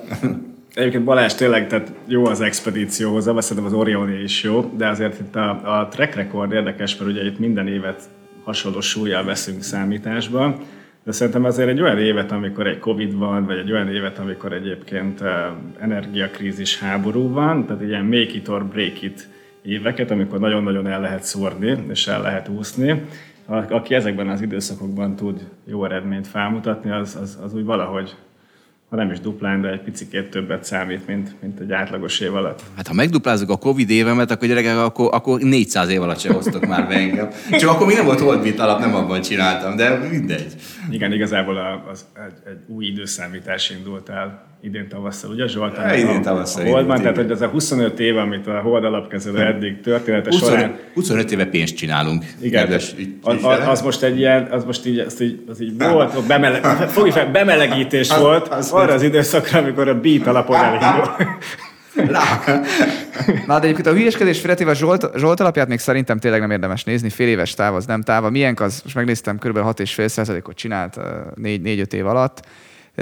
És tényleg ugye meg kell nézni, hogy milyen környezetben, tehát ez a másik ugye kontextus függő. Én azt gondolom, hogy az idei évet a Gáborral egyébként jól túléltük. Én most egyébként, a Gábor majd beszél, ha akar a saját alapjáról, én azt gondolom, hogy hiszek tényleg abba, hogy az európai recesszió az nem lesz olyan nagy, én az utóbbi időben egy kicsit rákapcsoltam részvényben, van már 80% részvény az alapomban, úgyhogy most, most arra vagyok beállítva, hogy, hogy várom egy kicsit, hogy lesz emelkedés. Én idén évvégén azt gondolom, hogy lehet emelkedés. Ez most egy nagyon rövid távú várakozásom, meglátjuk, hogy bejön-e. És az elmúlt másfél hét egy kicsit eh, el is kezdte megvalósítani a te várakozásodat, mindenkinek emelve egy kicsit így a lelki állapotán. Ebből a nagy, mély, mély eh, recessziós eh, félelemből és pánikból egy kicsit visszajöttek a piacok, a nagy pessimizmusból egy kicsit optimizmus felé kezdtünk el hajlani, és talán ez a hozamokat is, sőt, hát láthatóan azért, Jó, azért- azért segíti. Két napja a Fed a nem létező Fed call lehívta, és oda, oda kúrt egyet a piacoknak, de, de igen, amúgy. De már ők sem tudták megtörni most. Már- már- de, már- de, ez, de ez még kezdeti stádium, tehát most még mindig úgy vitatkozunk, hogy még azért alapvetően lefele trendben van a piac, utóbbi időben oldalazás van, tehát nem mondhatjuk azt, hogy emelkedés volt. Én, én azt gondolom, hogy szerintem az európai recesszió az egyetértve a Gáborral tényleg nem lesz olyan erős, mint gondoltuk. Tehát pár hónappal ezelőtt sokkal rosszabbul nézett ki a, a helyzet. A gázáraknak köszönhetően, amit mondtál, ugye a fiskális stimulusoknak, hogy nem volt ennyi bejelentve, nem volt egyértelmű. Szerintem Európai Bizottság összeállt, egyre inkább majd kezelni fogják ezt a, ezt a gáz, meg egyébként az áramhelyzetet is, mert ugye a gázára az áramárakat is nagyon felviszi, de azt is különadókkal, sapkákkal, egyebekkel valamennyire tudják kezelni. Tehát, tehát szerintem most sokkal jobb a helyzet, úgyhogy, úgyhogy én egy kicsit optimista vagyok. Ma, és most hangozzon el azért, hogy Magyarország az egy kicsit más tészta, persze összefügg, de hogy itt tényleg most annyira magas a kamat, ahhoz, hogy a forintot megfogják, ami biztos, hogy nagyon belassítja a gazdaságot. Egyébként jöttek is hírek, hogy nem tudom, a, jelzáloghitelek talán 38%-kal estek vissza év per év alapon.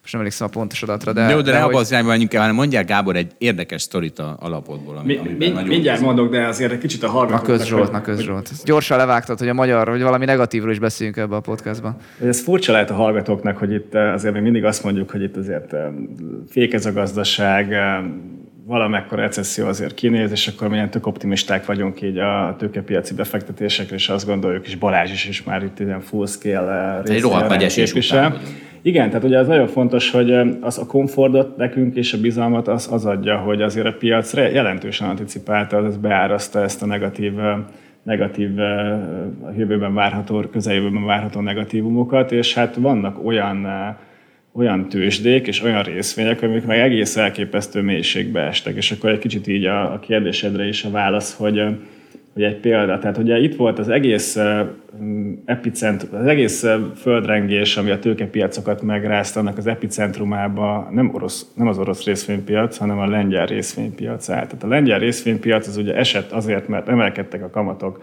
a Fed kamatemelési ciklusának felgyorsulásával. Esett azért, mert baromi közel van földrajzilag Oroszországhoz, és egy csomóan menekülnek, mert úristen, ez közel van, majd biztos akkor őket is megtámadják. Eset azért, mert ugye van egy energiafüggősége, ami ugye drágul, energiakrízis, recesszió Európában. Esett azért, mert a politikusaik meghűltek és elkezdtek vitatkozni Európával, nem csak az uniós pénzekről, hanem még a második világháborús követeléseket is támasztva. Tehát, hogy egy ilyen, egy ilyen perfect storm volt, és ennek az egésznek az lett a következménye, hogy a lengyel részvénypiac dollárban az esett 40, 45 ot idén. Leesett egy olyan szintre, most ilyen mutató számokkal dobálozhatunk, egy hatos P per R-re, Schiller P per R, ez egy ciklikusan igazított profitokra alapozott mutatószám. Hát ilyen szinten gyakorlatilag nagyon-nagyon ritkán látni piacokat. Nagyon, olyan, nagyon felkészült vagy, Gábor, nagyon felkészült vagy. Hát ritkán jövök, van időm készülni, tehát így, na és akkor a, a, a lényeg a lényeg, hogy olyan szintre esett, mint a, a árazottsága a lengyel részvénypiacnak, meg egyébként egy csomó részvénynek ott, amilyen volt a 2008-2009-es tényleg brutális válság mélypontján, vagy egyébként a Covid mélyponton, vagy a, Nem, nem csak válság. A 2008 ez nem csak gazdasági válság volt, hanem óriási pénzügyi válság volt, ahol ilyen kényszerlikvidálások mentek. Tehát ott nem, ott nem csak azért adtak el részvényeket, mert hogy szar lesz a gazdasági kilátás, hanem azért, mert, mert mindenki, mint az őrült menekült ki a kockázatos eszközökbe, és kénytelenek voltak eladni részvényeket, és ezért nem meneküljön senki az esés után, közben a kockázatos eszközökből, erről már beszélgettünk a múlt héten, na mindegy, szóval igen, tehát ugye mi is ott dilemmáztunk, hogy akkor oké, okay, akkor most Magyarországon lehet keresni állampapírokkal 14-15 százalékkal, és akkor most akkor fektessünk mi részvénybe, vállaljunk kockázatot, de amikor az ember azt Most már arról beszélsz, hogy 8-9-ről? Inkább mostanról, Igen. mostanról. De hogy amikor akkor eséseket látunk, és azt látjuk, hogy tényleg értelmetlen módon csesznek szét olyan részvényeket, amelyek így gyakorlatilag egy normális árat tekintve egy, akár egy duplázódást felkínálnak, akkor, akkor, akkor az ember azért mégiscsak kimerészkedik nagyobb tétekkel a kockázatos eszközök piacára, és nem dől hátra, és elégszik meg mondjuk 10-15 százalékos államkötvényhozamokkal. Mondjak egy-két példát, ugye beszéltünk... De ilyenkor a... le akarok csapni, mert ez témát múltkor is feljött, bocs, hogy ugye néha nem kell, nem kell kiválasztani a kettőből az egyiket. Tehát, hogy ezt és akkor most ezt itt mondjuk el, Zsolt, mert van, adtam egy ilyen belsős interjút, és kommentelők a Facebookon rögtön lecsaptak, hogy hát hogy mondhattam azt én is az alapomról, hogy van mondjuk 10 egység EU-s részvényem, ami Európa, Európában van valahol, mondjuk euróban van denominálva, és hogy nekem nem kell választanom a között, hogy ennek, hogy veszek részvényt, vagy egyébként megkeresek egy, egy tök nagy hozamot a, a kötvényeken. És ugye az a helyzet, hogy ha az eurót visszafedezett forintra, akkor ugye nem keresed meg a teljes magyar kötvényhozamot, de majdnem megkeresed. Ugye a különbség az az eurós kamat, ami még mindig nagyon alacsony, 2-3 százalék. Tehát ez azt jelenti, hogy ha veszel egy eurós részvényt és kötsz rá egy euró-forint visszafedezést, akkor azon a mai napon is még tudsz hozzárakni 15 százalékot forintos hozamban. És ugye hogy néz ki, ezt most itt elmondom, bármennyire is unalmas lesz, hogy képzelje el valaki azt, hogy van neki 100 forintja, amiből vesz 100 eurót. Ezt úgy, úgy képzelje el, hogy ezt egy évre veszi és köt rá egy ilyen visszafedezést, az azt jelenti, hogy ma mondjuk 400 forint a, az euró, akkor 15%-ot mondtam, mint beárazott kamat, az azt jelenti, hogy akkor 460 forinton köt egy szerződés, hogy a jövő év végén ezt az eurót, amit most vettem, azt 460 forinton el fogom adni. Közben egyébként ott áll az euró, azzal csinálhatok bármit, betettem részvénybe is, és ezzel akarom aláhúzni azt, hogy közben ezt be lehet tenni egy részvénybe, ezt az eurót, és közben egyébként csinálok rajta forintban 15%-ot. Mi történik év végén? Nézzük meg két opciót. Az egyik az az, hogy 480 forintra felmegy az euró, tehát hogy valami baromi nagy baj lesz Magyarországon, elgyengül a forint, 480 lesz akkor mi történik? Én ugye 460-on adom el a forintomat, nem 480-on, tehát ott valóban buknik fogok 20 forintot. Másik oldalon viszont ugye nekem van euróm, és az euró az ugye forintban nézve ugye nagyon sokat fog érni, ott meg ugye nyerni fogok, most 400, ebben a pillanatban ugye 480 lesz, nyerni fogok 80 forintot. Tehát 80 mínusz 20, ugye 60-at fogok nyerni. Tehát mindegy, megnyered ezt a 15 És elmondom a másik oldalt is, Ugye mi történik, ha esetleg beerősödik a forint, most vegyünk egy olyat, hogy mondjuk fel, le, le, felerősödik a forint 380-ig akkor meg ugye az történik, hogy a, ugye kötöttem egy eladást, hogy én majd 460 eladom a forintot, akkor ugye 460 mínusz ugye, tehát ugye akkor 460-on fogom eladni, miközben 380 a forint, tehát akkor ott nyerni fog 80 forintot. Az eurómon, akkor ugye majd az lesz a rossz, hogy vettem eurót, mert ugye akkor majd a forint lesz erősebb az euróhoz képest, ott meg bukok 20, tehát megint 80 forint mínusz 20 forint, az megint 60 forint. Tehát ugye így jön ki az, hogy ez a beárazott kamat, ez ugye 15 százalék, az ugye mondjuk a 400-ra vetítve az 60 forint. Tehát meg, meg, meg lehet azt csinálni, hogy az ember vesz eurós részvényt, visszafetezi forintra, és akkor megkapja azt is, amit az eurós részvény csinál. Az persze, ha nagy válság lesz, akkor majd leesik, ha nagyon, ha olyan optimista lesz a piac, mint amennyire most én voltam az eurozónával kapcsolatban, akkor majd felmegy az eurós részvény, de az a, az a forintos hozam, az fixálva van. Most mondtam, most hogy mondtam egy példát 15 százalék, egyébként a valóságban is így van, az ugye 15 százalék.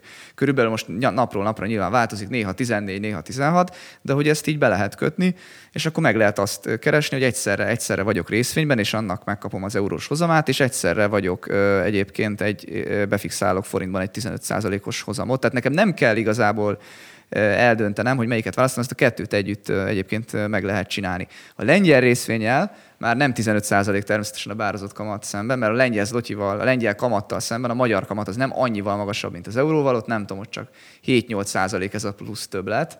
Tehát ugye nyilván minden részvényre attól függ, hogy miben van denominálva, ez a játék, ez, ez máshogy néz ki. Egyébként nagyon röviden összefoglalva nem kell választanod, mert olyan, mintha egy csipet, egy kis ezért egyszerre tehetnél föl egy részvényre és egy államkötvényre, hát, és mind a kettőnek megkeresed a hozamát. Most akkor, akkor azért 100% euróban kell ülnöd, és azt kell vissza, tehát valamit azért nem stimmel, tehát azért ha a, a, a magyar kötvényt akarsz venni, igen. Ugye az egy vagy-vagy választás. Tehát most nem, nem, nem Nem, nem, nem. A magyar kötvényt akarsz venni, akkor vagy-vagy választás. Csak azt mondom, hogy ha valaki akar részvényt tartani, és közben akarja keresni a forintos hozamot, nagy részt, akkor nem kell dönteni. Ha magyar kötvényt akar venni, mondjuk mondok, mondjuk hosszú magyar kötvényt, mondjuk 2030-ban vagy 2035-ben lejárót, akkor döntenie kell, igen. Akkor, akkor úgy nézve döntenie kell. Ez egy, amit a visszafedezés volt, azt én egy évre mondtam, hogyha valaki sokkal hosszabb kötvényt akar venni, akkor annak persze annak döntenie kell. Ez a visszafedezéseket nem is lehet megcsinálni nagyon hosszú időszakra.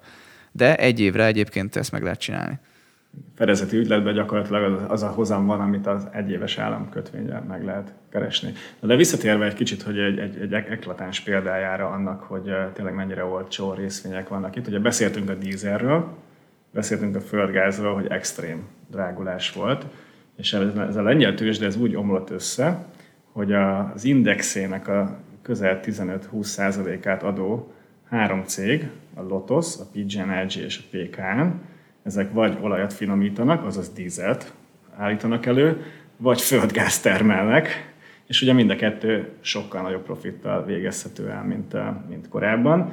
És van itt egy olyan sztori, tehát ezeknek agregált módon brutálisan megnő a profitabilitása ezekben az időszakokban, és valószínűleg amíg lecsengenek ezek és normalizálódnak ezek az energiárak a következő, meg marginok a következő években, még van egy pár évnyi ilyen extra profit.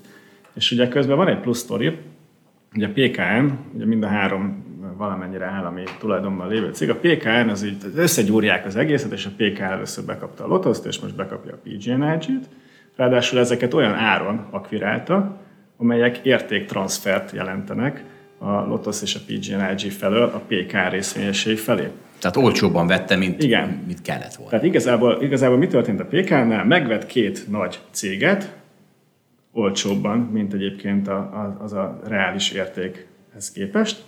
Ezáltal ez ugye két lépésben értéktranszfer pozitív a PK részvényese felé, pluszba ezek a cégek még egyébként ugye elkezdenek hosszabb időn keresztül többet keresni. Meg a PK-n is maga? Meg a PK-n is maga. És a, a lényeg a lényeg, hogy egyébként azt számolgattuk, hogy hogy hát most, ja is, ja is eközben leesett a részvény árfolyama 70 zlotyiról 50 zlotyira. Tehát, hogy így minden szembe ment abban, ami fundamentálisan indokolt. Én szerintem így a karrierem során ekkora mismatchet én nem nagyon láttam még. Jó, de hát ebben azért benne vagy, hogy az állam elveszi majd azt a rohadt nagy Benne van, benne van, de az, az a nagy helyzet, hogyha az összes extra profitot elveszik, ami egyébként miért, miért ne tennék, akkor is azt gondolom, hogy dupláját érjük. Most már nem, mert 50-ről fölmet 60-ra, de mondjuk akkor is azt gondolom, hogy van egy 80% upside ebben a részvényben az értéktranszferek miatt a PKM-ben. Ha egyébként ennek, ennek csak a felét veszik el, ha, egyáltalán nem veszik el a, az extra profitot, akkor mondjuk egy közel triplázó,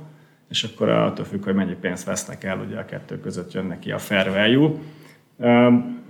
Nem igazán látszódik, hogy a piac egyébként ezt így elhinné, vagy úgy, úgy mozgolódná felé. Egyébként jellemzően sok energiacégben látszódik az, hogy nullára van árazva ez a többlet profit, amit, egyéb, amit ez a pár jó év jelent neki, és amikor valami egyáltalán nincsen beárazva, miközben egyébként a vége az lesz, hogy elképzelhető, hogy marad náluk bőven, már csak azért ismeri Lengyelországnak a hatalmas nagy energiafordulatát, ami Európa legkoszosabb, legjobban szennyező szén erőmű és szénbánya flottáját akarja lecserélni tengeri szélerőművekre, meg szárazföldi megújulókra, azt, azt ugye valakinek ezt, ezt, ezt a beruházást, ami ehhez szükséges, ezt el kell költeni, és már csak ezért sem kéne, hogy elvegyék ezektől a cégektől, mert a PKN fogja ezt csinálni.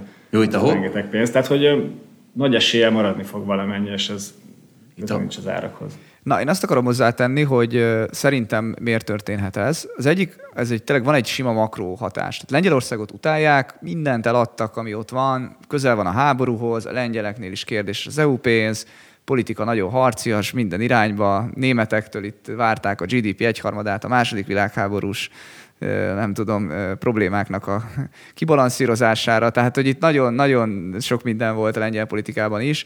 Tehát szerintem tehát van egy ilyen hatás, meg tényleg ők vannak a legközelebb a háborúhoz, ami, ami egy, egy ilyen emerging, fejlődő piacot nézve, ők vannak a legközelebb. A másik az tényleg ez a, az állam. Én egyébként a Gáborral sokat szoktam vitatkozni, mert én sokkal óvatosabban állok az állami cégekhez. Tehát én például nem azt szoktam vitatni, amikor látom a Gábornak a, az elemzését, hogy ő neki igaza van ebbe a, a két-háromszorozásban, hanem azt szoktam vitatni, hogy ezt a piac mondjuk mikor fogja meglátni. Tehát én például azt gondolom, hogy sokszor egyébként ezek szoktak később visszapattanni, és nem, nem korábban. Ezt persze nem tudom igazolni, tehát mondhatnám most, hogy nem tudom természetesen a választ, de hogy, de hogy talán ezeket szeretik meg valamiért később, hát azért valószínűleg, mert hogy az állami tulajdon az mindig ad egy ilyen kiszolgáltatottságot. De összességében értem, a, vagy egyet is értek a Gábornak a, az elemzésével, hogy ezek tényleg nagyon-nagyon olcsónak tűnnek. Meg egyébként az, hogy van egy állami probléma, az ott volt három éve is, meg öt éve is, mert ezek akkor is állami vállalatok voltak, akkor is meg voltak ugyanezek a kockázatok, és most ehhez képest is tűnnek olcsónak. Igen, pont, De egy állami vállalat sose lesz, bocsánat, csak ennyi befejezem, sose lesz az Apple szorzóján. Tehát sose várjuk, hogy a lengyel olajcég az 20, 20-as meg 25-ös paper lesz, mert mert az, az nem szokott megtörténni, de itt most nem ilyenekről vitatkozunk, hanem itt mondtál, hogy ilyen kettes, hármas, négyes, meg nem tudom hányas péperekről várjuk a, a, a felpattanást, aminek szerintem nagy esélye van, mert a 8-as, 10-es az meg, az meg, egy, az meg egy létező dolog. Még ha nem, de nem, nem is a 20-as, 25-öst várjuk természetesen. Tehát nem egy, nem egy amerikai szintű árazottságra várunk, ami, ami sose lesz. Nem is kell, hogy legyen, akkor is lehet rengeteget keresni, ha ez az nem következik be. Igen, az kétségtelen, hogy az állam az nem jó gazda, egy csomó minden más érdeket kell figyelembe vennie, amikor döntéseket hoz, nem csak az, hogy a részvényeseknek egyébként hogyan gyarapszik a vagyona. De azért volt idő, Balázs, te még nem voltál itt akkor, hogy a PK-t sortoltuk, ami azt jelenti, hogy azt gondoltuk, hogy, hogy egyébként jóval magasabban van árazva, mint kellene. Ezt csak arra mondom, hogy egy állami cég akkor szerintünk nagyon drága volt, tehát meg, megfelelően magas szorzó forgott ahhoz, és nagy optimizmus övezte államisága ellenére, tehát pont az, amit mondtál, hogy, hogy mint egyébként kellene. A holdalapkezelőben azért nehéz alapot kezelni, mert mindig jönnek ezek a fundamentális tündérmesék, és akkor az ember megveszi, és akkor 20%-kal lejjebb néz, hogy de bazd meg, hát nem azt mondtátok, hogy hát ez, hát ez milyen olcsó, hát hogy lehet ez még 20%-kal olcsóbb, és akkor ez a legnagyobb problémám nekem. Jó, hát itt különböző szemléletbe kezeljük az alapokat, az élet így szép, Zsolt, téged nem akarunk feltétlenül meggyőzni erről. Mi is a Gáborral máshogy kezeljük az állam szerepét, veled meg, nem tudom, annyival több a különbség, mint a hasonlóság, hogy nem is kezdek most bele. Annyi mindenkit hallottam már panaszkodni, hogy jó az a tőzsdé, de jó, de hát sose sikerül eltalálni az alját, és mondom, na, mutass nekem valakit, akinek ez általában sikerül. Véletlenül néha lehet, de egyébként ez a Mission Impossible kategória.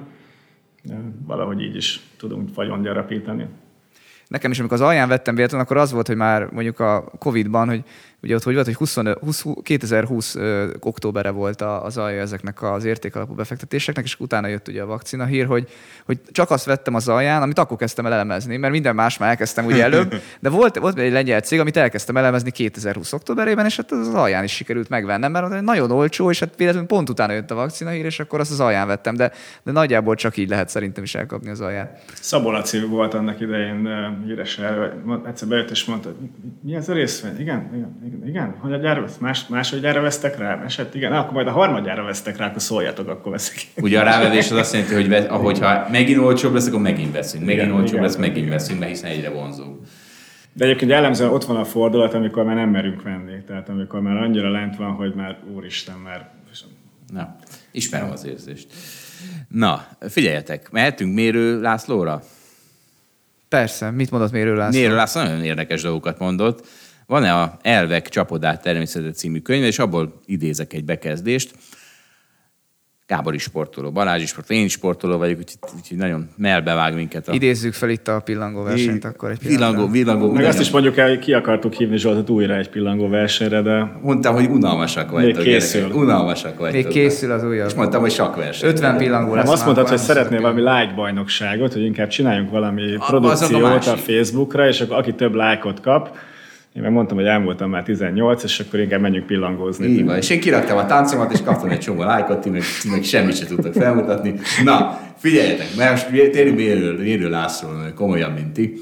A japánoknál természetes dolog, hogy az erősebb előnyt ad a gyengébbnek. Ezt itthonról is tudtam, mert a Góban ezt a szokást mi is átvettük.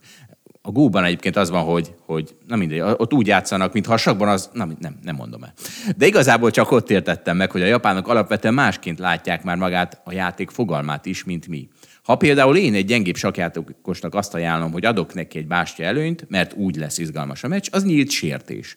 Mi úgy érezzük, hogy persze győzön a jobb, de ne nagy képüsködjön azzal, hogy emellé még előnyt is ad. A japánok ezt nem így látják. Ők úgy vélik, hogy győzzön az, aki az adott meccsen jobban küzd. Ezt azonban lehetetlené teszi, ha túl nagy a tudásbeli különbség. Ezért a jobb adjon annyi előnyt a gyengébbnek, amennyivel kiegyenlítődnek az esélyek, és tényleg az győz, aki jobban küzd.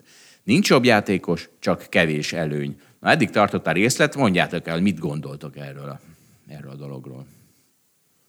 Balázs, Gábor? Hát, Kezdhetem én, ha akarjátok. Kezdtem, mert még gyűjtöm a nagy gondolatot, mert nem érzem olyan nagynak ezt. Nem, ez szerintem tök érdekes.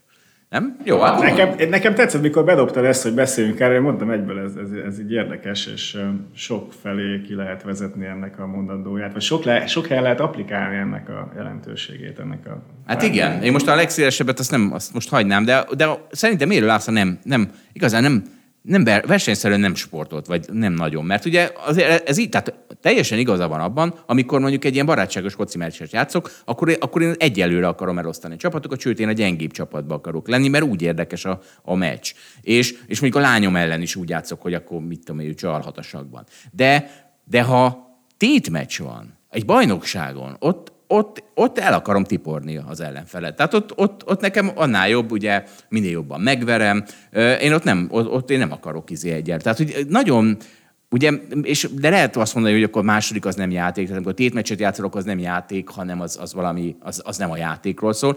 De amikor a játékról van szó, akkor szerintem teljesen igaza van, akkor, akkor én is akkor én is azt szeretem, hogyha küzdelem van, mert attól érdekes ez az egész, küzdelem nélkül nem ér. Nem érdekes, de tétmeccsen viszont nem szeretném. Tehát tétmeccsen ott aztán jól verjük meg az ellenfelet. Na? Így már érdekesebb? De azon gondolkodom, hogy ezt lehet ezt az egyén oldaláról közelíteni, ezt a kérdést, és ha már Japánról beszélünk, akkor ugye ott a társadalom az ugye az egyén előtt áll, ez ugye a legkevésbé individualista társadalom, és lehet, hogy ebben van összefüggésben egyébként ez a, ez a szemléletmód is. Tehát, hogyha a társadalom teljesítő képességét szeretnéd maximálni, azt minél hatékonyabbá tenni, és minél nagyobb fejlődést elérni benne, akkor szerintem az nagyon fontos, hogy mindenki megpróbálja a saját árnyékát átlépni. Az pedig csak akkor lehet, hogyha ezerrel küzd és motivált. És ugye a, ami a lényeg, hogyha te játszol valakivel, és tudod, hogy simán győzöl, akkor először is téged nem késztet az nagyobb erőbedobásra, az ellenfelet kedvét pedig valószínűleg elveszi attól, hogy ő játszon, vagy esetleg nagyobb erőbedobást próbáljon, vagy többet edzen. Tehát a sikerélmény, a sikerélmény megtapasztalása az fontos a, a motivációhoz. A motiváció pedig, pedig szükséges a fejlődéshez, ami pedig nincs küzdés nélkül. E, ez jó, csak ugye azért az is fontos, hogy viszont a győztes jutalmaz. Tehát ugye, ugye mert a, a társadalom hogy, hogy jut? Hát sok féleképpen jut előre. Az egyik az, hogy minél többen küzdenek benne, de úgy is, hogy a, a legjobbak, azok el, eltéphetnek a többiektől, és nagyon kiemelkedhetnek, és megkapják azt a jutalmat, és akkor a világon is a legjobbak lesznek. Tehát, hogy azért sokféleképpen jut előre a társadalom, tehát azért az is, az is fontos, hogy a győztes azért győzte, győzhessen. Tehát az, hogy a Barcelona 8 0 megverhesse a nem tudom kicsodát, az is fontos, mert akkor fog örülni a Barcelona csapata, és akkor ők meg akkor fognak hajtani. Tehát, na mindegy. Nekem így a sportkarrieremből mindig azok maradtak meg legnagyobb élményként, tehát az ilyen top, top, top élmények, amik ilyen extázis biztosítottak, amikor igen, az utolsó pillanatokig ki-ki meccs, kielezett küzdelem volt, és utolsó pillanatban mondjuk eldőlt, mert lefújták a meccset, vagy dobtunk egy gólt, vagy és mondjuk olyan ellen sikerült, sikerült, aki még esetleg nálunk jobb is volt, tehát az meg aztán még volt a tortán. Ebben szemben pedig emlékszem, volt olyan, hogy nyertünk bajnokságot full unott feje, ja, megnyertük, ez a három pont is megvan, meg semmilyen happy érzés nem volt, mert már annyira biztosan tudtuk, meg mindenkit végigvertünk. Nekem azért az maradt meg, amikor egyszer Jászbrényt megvertük 115-re, ez egy kosárlabda mérkőzés volt. Szemetek. És emlékszem, hogy az edzők mondta, hogy nem azért keltek fel ezek a fiúk korán reggel, hogy 9-re ideérjenek Budapestre, és, izé, és így úgy, és aztán, és aztán ez lett belőle. Ez... És az edzők mondtak közben is, hogy de nagyon meg kell verni ezt a csapatot, mert, mert gyakoroljatok, és volt Na egyszer, mindegy, volt ez, egyszer... ez, nem a japán, ez nem a japán Igen, szerint zajlott. Volt egyszer egy ilyen hírünk, hogy egy kosárlabda edzőt kirúgtak azért, mert ennyire megverette a másik csapatot. Azt, a, emlékszem, volt egyszer egy, Igen, az valami, Amerikában volt. Vagy azért rúgták ki, mert mondta, hogy ne verjék meg, már nem emlékszünk. Igen, valami volt. Val- valamelyik irányba történt. Egyébként annak idején, amikor ilyen gyengébb csapatok ellen játszottunk, akkor általában azt mondta az edző, hogy na, hogyha nem nyerünk legalább 10 vagy 15 góllal, akkor másnap, mit tudom én, 30-szor 100 vagy 20-szor 200 gyors, akkor mindenki hajtott, mint az át, mert különben. Egyébként, egyébként egy dolog még eszembe jutott így a nyáról, és ez ide kapcsolódik, hogy tök érdekes, kim voltunk ezen az egyetemi Európa bajnokságon a Corvinus vízilabda csapatával, és harmadikok lettünk, és az első helyet, az aranyérmet a Budapesti Gazdasági Egyetem csapata szerezte meg, a, aki egy verhetetlen sorral jött ki, gyakorlatilag az OB1-es bajnokság felsőházában tudna jól szerepelni olyan kioszták a volt olimpikon Európa bajnok Vince Balást edzőnek, tehát egy, egy brutál sorral jöttek és, egy, és rommá vertek mindenkit. És akkor ott álltunk a dobogon, mi a bronzérmet megszerezve úgy, hogy egy nálunk jobb Debrecent győztünk le, a második helyen meg ott szomorkodott az ukrán Kievi Egyetem csapata, majdnem aki ukrán válogatottal volt egyenlő, és akkor így nézelődtem, mondom, basszus, mi vagyunk a legboldogabb csapat. Tehát, hogy az, az aranyérmes csapat, Ugye, azt, azt csak Hát mert tudta előre, hogy ott beneveztek az Európa-bajnokságra, akkor tudták, hogy megnyerték. Tehát körülbelül ez volt a helyzet. Igen. Na jó, hát akkor Vezessünk le, Zsolt. én már levezettem. Ja, ez volt a levezető? Ez a levezető. Mi? Akarsz egy ennél Nem, nem, nem. Ennél durvábbak szoktak levezetésnek lenni. Itt, most, itt, most, itt, most, itt most ezzel vezet, japánokkal vezettünk le, meg Mérő Lászlóval. Na, hát akkor köszönjük szépen, Gábor, hogy itt voltál. Köszi, Gábor. Én is köszönöm a meghívást. Szervusztok! Sziasztok. A viszont hallásra, sziasztok. Viszont, és viszontlátásra. Na, tessék, azt mondtam, ez egy pozitív izé. És itt van egy ábra, hogy lehet amellett érvelni, hogy 2022 az rosszabb, mint 2008, mert itt most minden eset. 2008-ban volt, ami azért jo- jobban teljesített, ugye akkor a Gold is, meg a Treasury is pozitívan teljesített. Hát idén ezek mind estek, most a Commodities 2022-ben az egyetlen, ami pozitívum. Viszont a többi az ilyen, az ilyen, hát azért nem akkora a visszaesés még, mint 2008-ban, de, de ö, nagyon jól mérhető hozzá, és akkor, és akkor hát akkor pláne elmondom, hogy Figyelj, bemondtam a Holdbit all-time high-ot, az lefordított a Holdbit. Bemondtam a Holdbit all-time low-t, az felfordított a Holdbitot, most megint pozitív a Holdbit, és már nullában van mondjuk, és ez nem tudom, ezzel mit fog csinálni a, izé, a Fortuna. Tehát ha bemondom, hogy nulla, akkor mit, akkor mit fog csinálni? Ott, ott áll meglőve. Most melyik irányba fordítsam a Holdbit alapot? Egyébként Fú, Zsolt, ezeket azért nem mondanám be, mert ha ügyfelek véletlenül elhiszik, hogy itt ilyen, ilyen gondolatok alapján születnek döntések, akkor ez nagyon rossz lenne. Hát ez, ez nincs a- így. te ezzel Tehát a, döntök. én Fortunán például nem szoktam gondolkodni, amikor az expedíciórapról gondolkodok. ez nem, ez nem döntési alap. Tehát ez csak, ez csak me- mesélek arról, hogy hogyan Akkor azt akarom mondani, hogy mi elkezdte, aki hisz a, tehát babonás vagy babonákban hisz. Csak ki, ne, hát ugye, akkor úgy mondanám, akkor úgy jó, akkor úgy A mondom. holdalapkezelő portfólió menedzserét tudtommal nem hisznek a babonákban, nem veszik figyelembe ezeket a befektetési döntéseknél. Így Horoszkópokkal sem foglalkozunk. A Zsolt egy ilyen kivételesen fura figura. Én nagyon ritkán veszek Elhatárolódunk. 1113 darab valamit, mert. De hát ilyen eszembe se jutott még. Jézusom. Ezt nem neked ismered igen? ezt? Tehát nem ismered ezt, hogy hány darabot Azt a veszek? mindenit. 42 darabot Én veszek. Életemben eszembe se jutott, nem is hallottam. Ej, hát te, Én, te, te, szoktál azzal hivalkodni, hogy te egy gép vagy, meg egy Így AI, van. meg nem tudom. És azzal is szoktam úgy látom, nem vagy. Mert, azzal és, is, és mi a szerencsés számod, Zsolt? Hány darab részvényt szoktál venni? azzal is szoktam hivalkodni, hogy megvannak azok a területek, ahol teret engedhetsz az érzelmeknek. És az, hogy 40 darab részvényt veszel, vagy 42 darabot, az tök mindegy. Na jó, de, de te még csinálhatod azt, hogy mondjuk vennél 1000 részvényt, vagy 8500-at, és mindig mögé teszel egy, a szerencse számodat. Van Így szerencse van. számod? Né, á, nem. nem, tegyük fel, hogy a igazán. Ne, a 17 42-t szeretem, de... Oké, okay, tehát akkor nem azt fogod csinálni, hogy veszel 1000 részvényt, hanem 1042. Erről Meg nem. beszélek, hogy 8500, 8542. És ezzel történt bármi károkozás? Ezzel, a. Ezzel... Hát ez szerintem ez gáz. Hívhatod, de, nem, de ugye valahol azért csen, valahol le kell csatornázni ezeket az érzelmi dolgokat. És hogyha egy ilyen teljesen ártalmatlan dologban csatornázod le, mert mindegy, ezeret vagy ezzel 42 Zsolt, ha ezt csinálod, én az ügyfelek felett nem vállalnám fel, nekem ez még eszembe sem. De egyébként nem csinálom ezt. Csak azt mondom, hogy hogyan lehet az érzelmeknek úgy teret engedni az életünkbe, hogy ne tegyék tönkre az életünket hülye döntéseken keresztül. Ez Például- fontos, abszolút. Na, ö, figyelj már, ez a, izé, na mindegy. Cathy Wood, nyafog, Cathy Wood nyafogására Mark Faber válaszolt.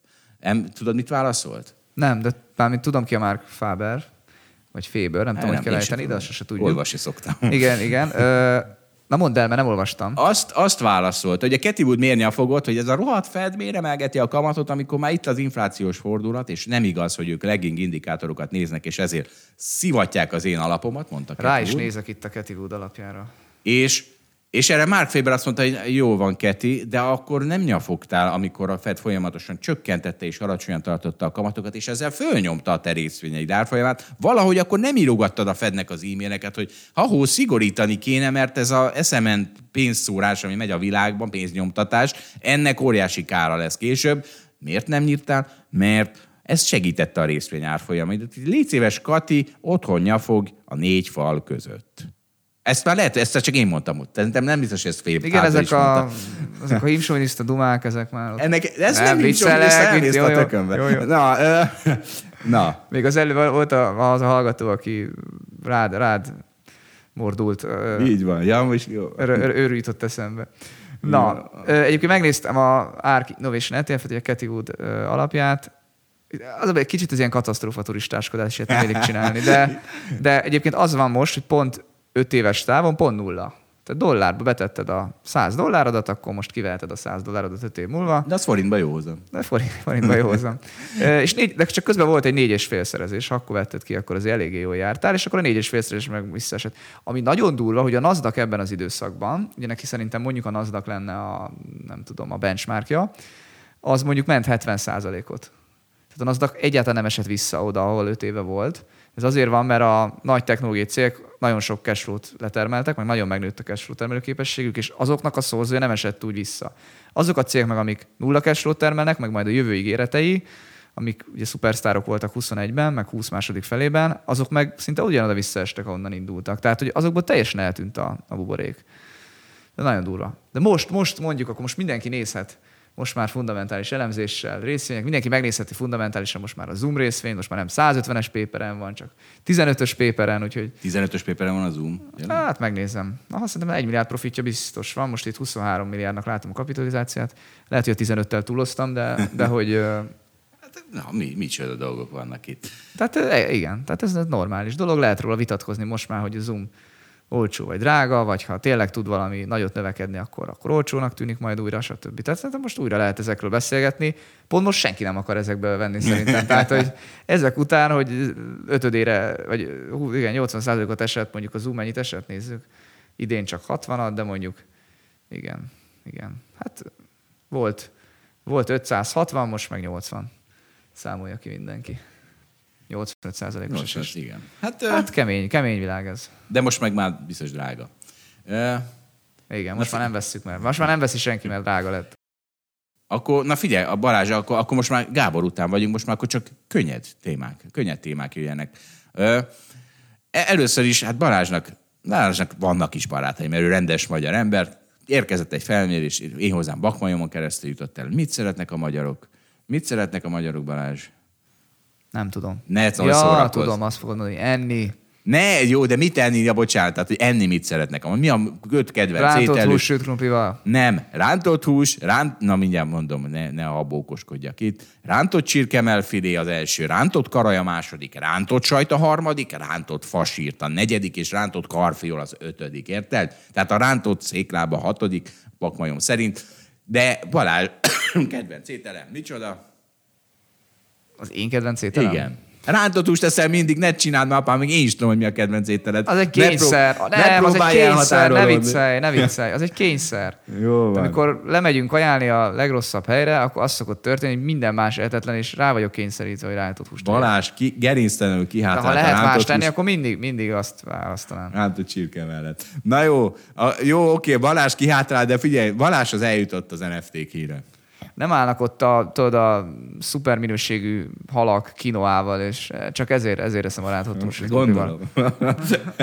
Gondolom. Na jó, hát ilyen, ilyen pálfordulást rég, nem, nem láttunk még ebben a műsorban, de Balázs, tessék, NFT. Balázshoz eljutottak az NFT-k. Most, amikor épp kriptóból összeomlás van már megint, Na hát igen, Zoom után most kell foglalkozni a NFT-kkel is a nagy esés után, Zsolt, úgyhogy ez, ez így van helyén.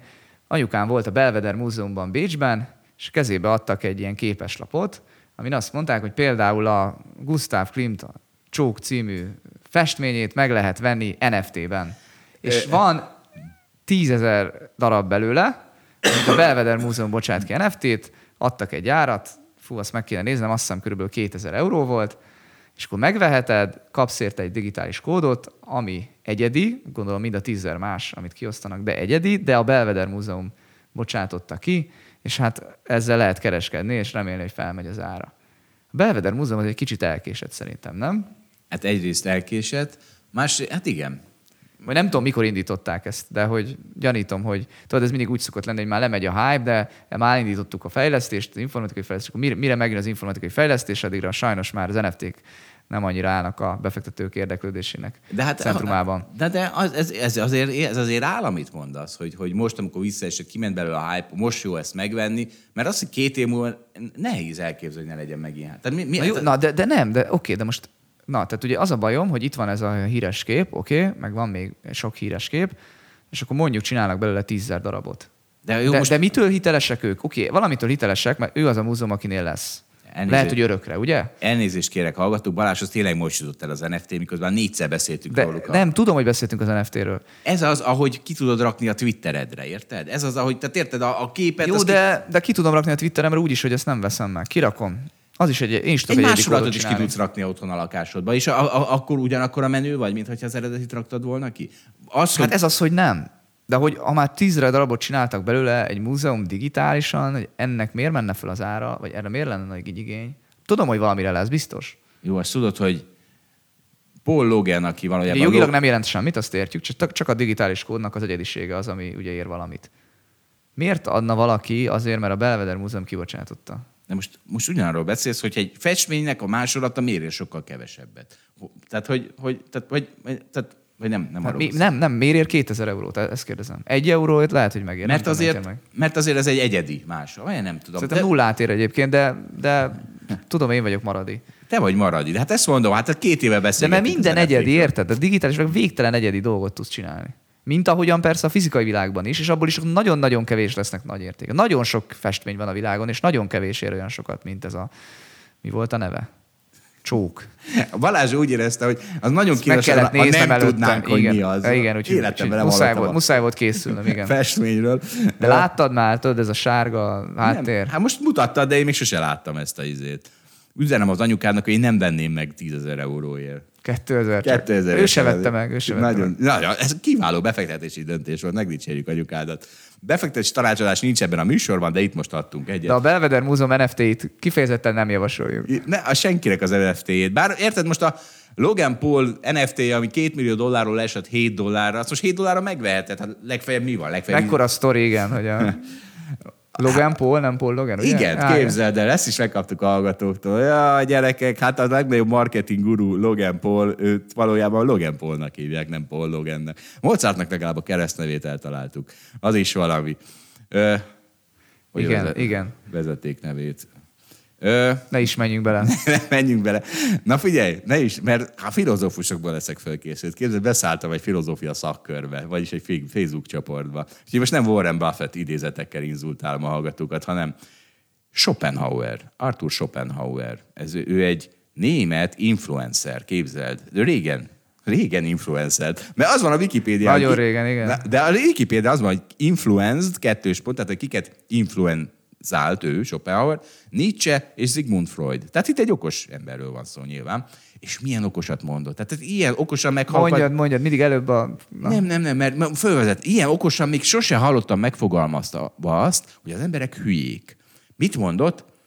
Egy a magas fokú intellektus az az embert uh, unsocial teszi.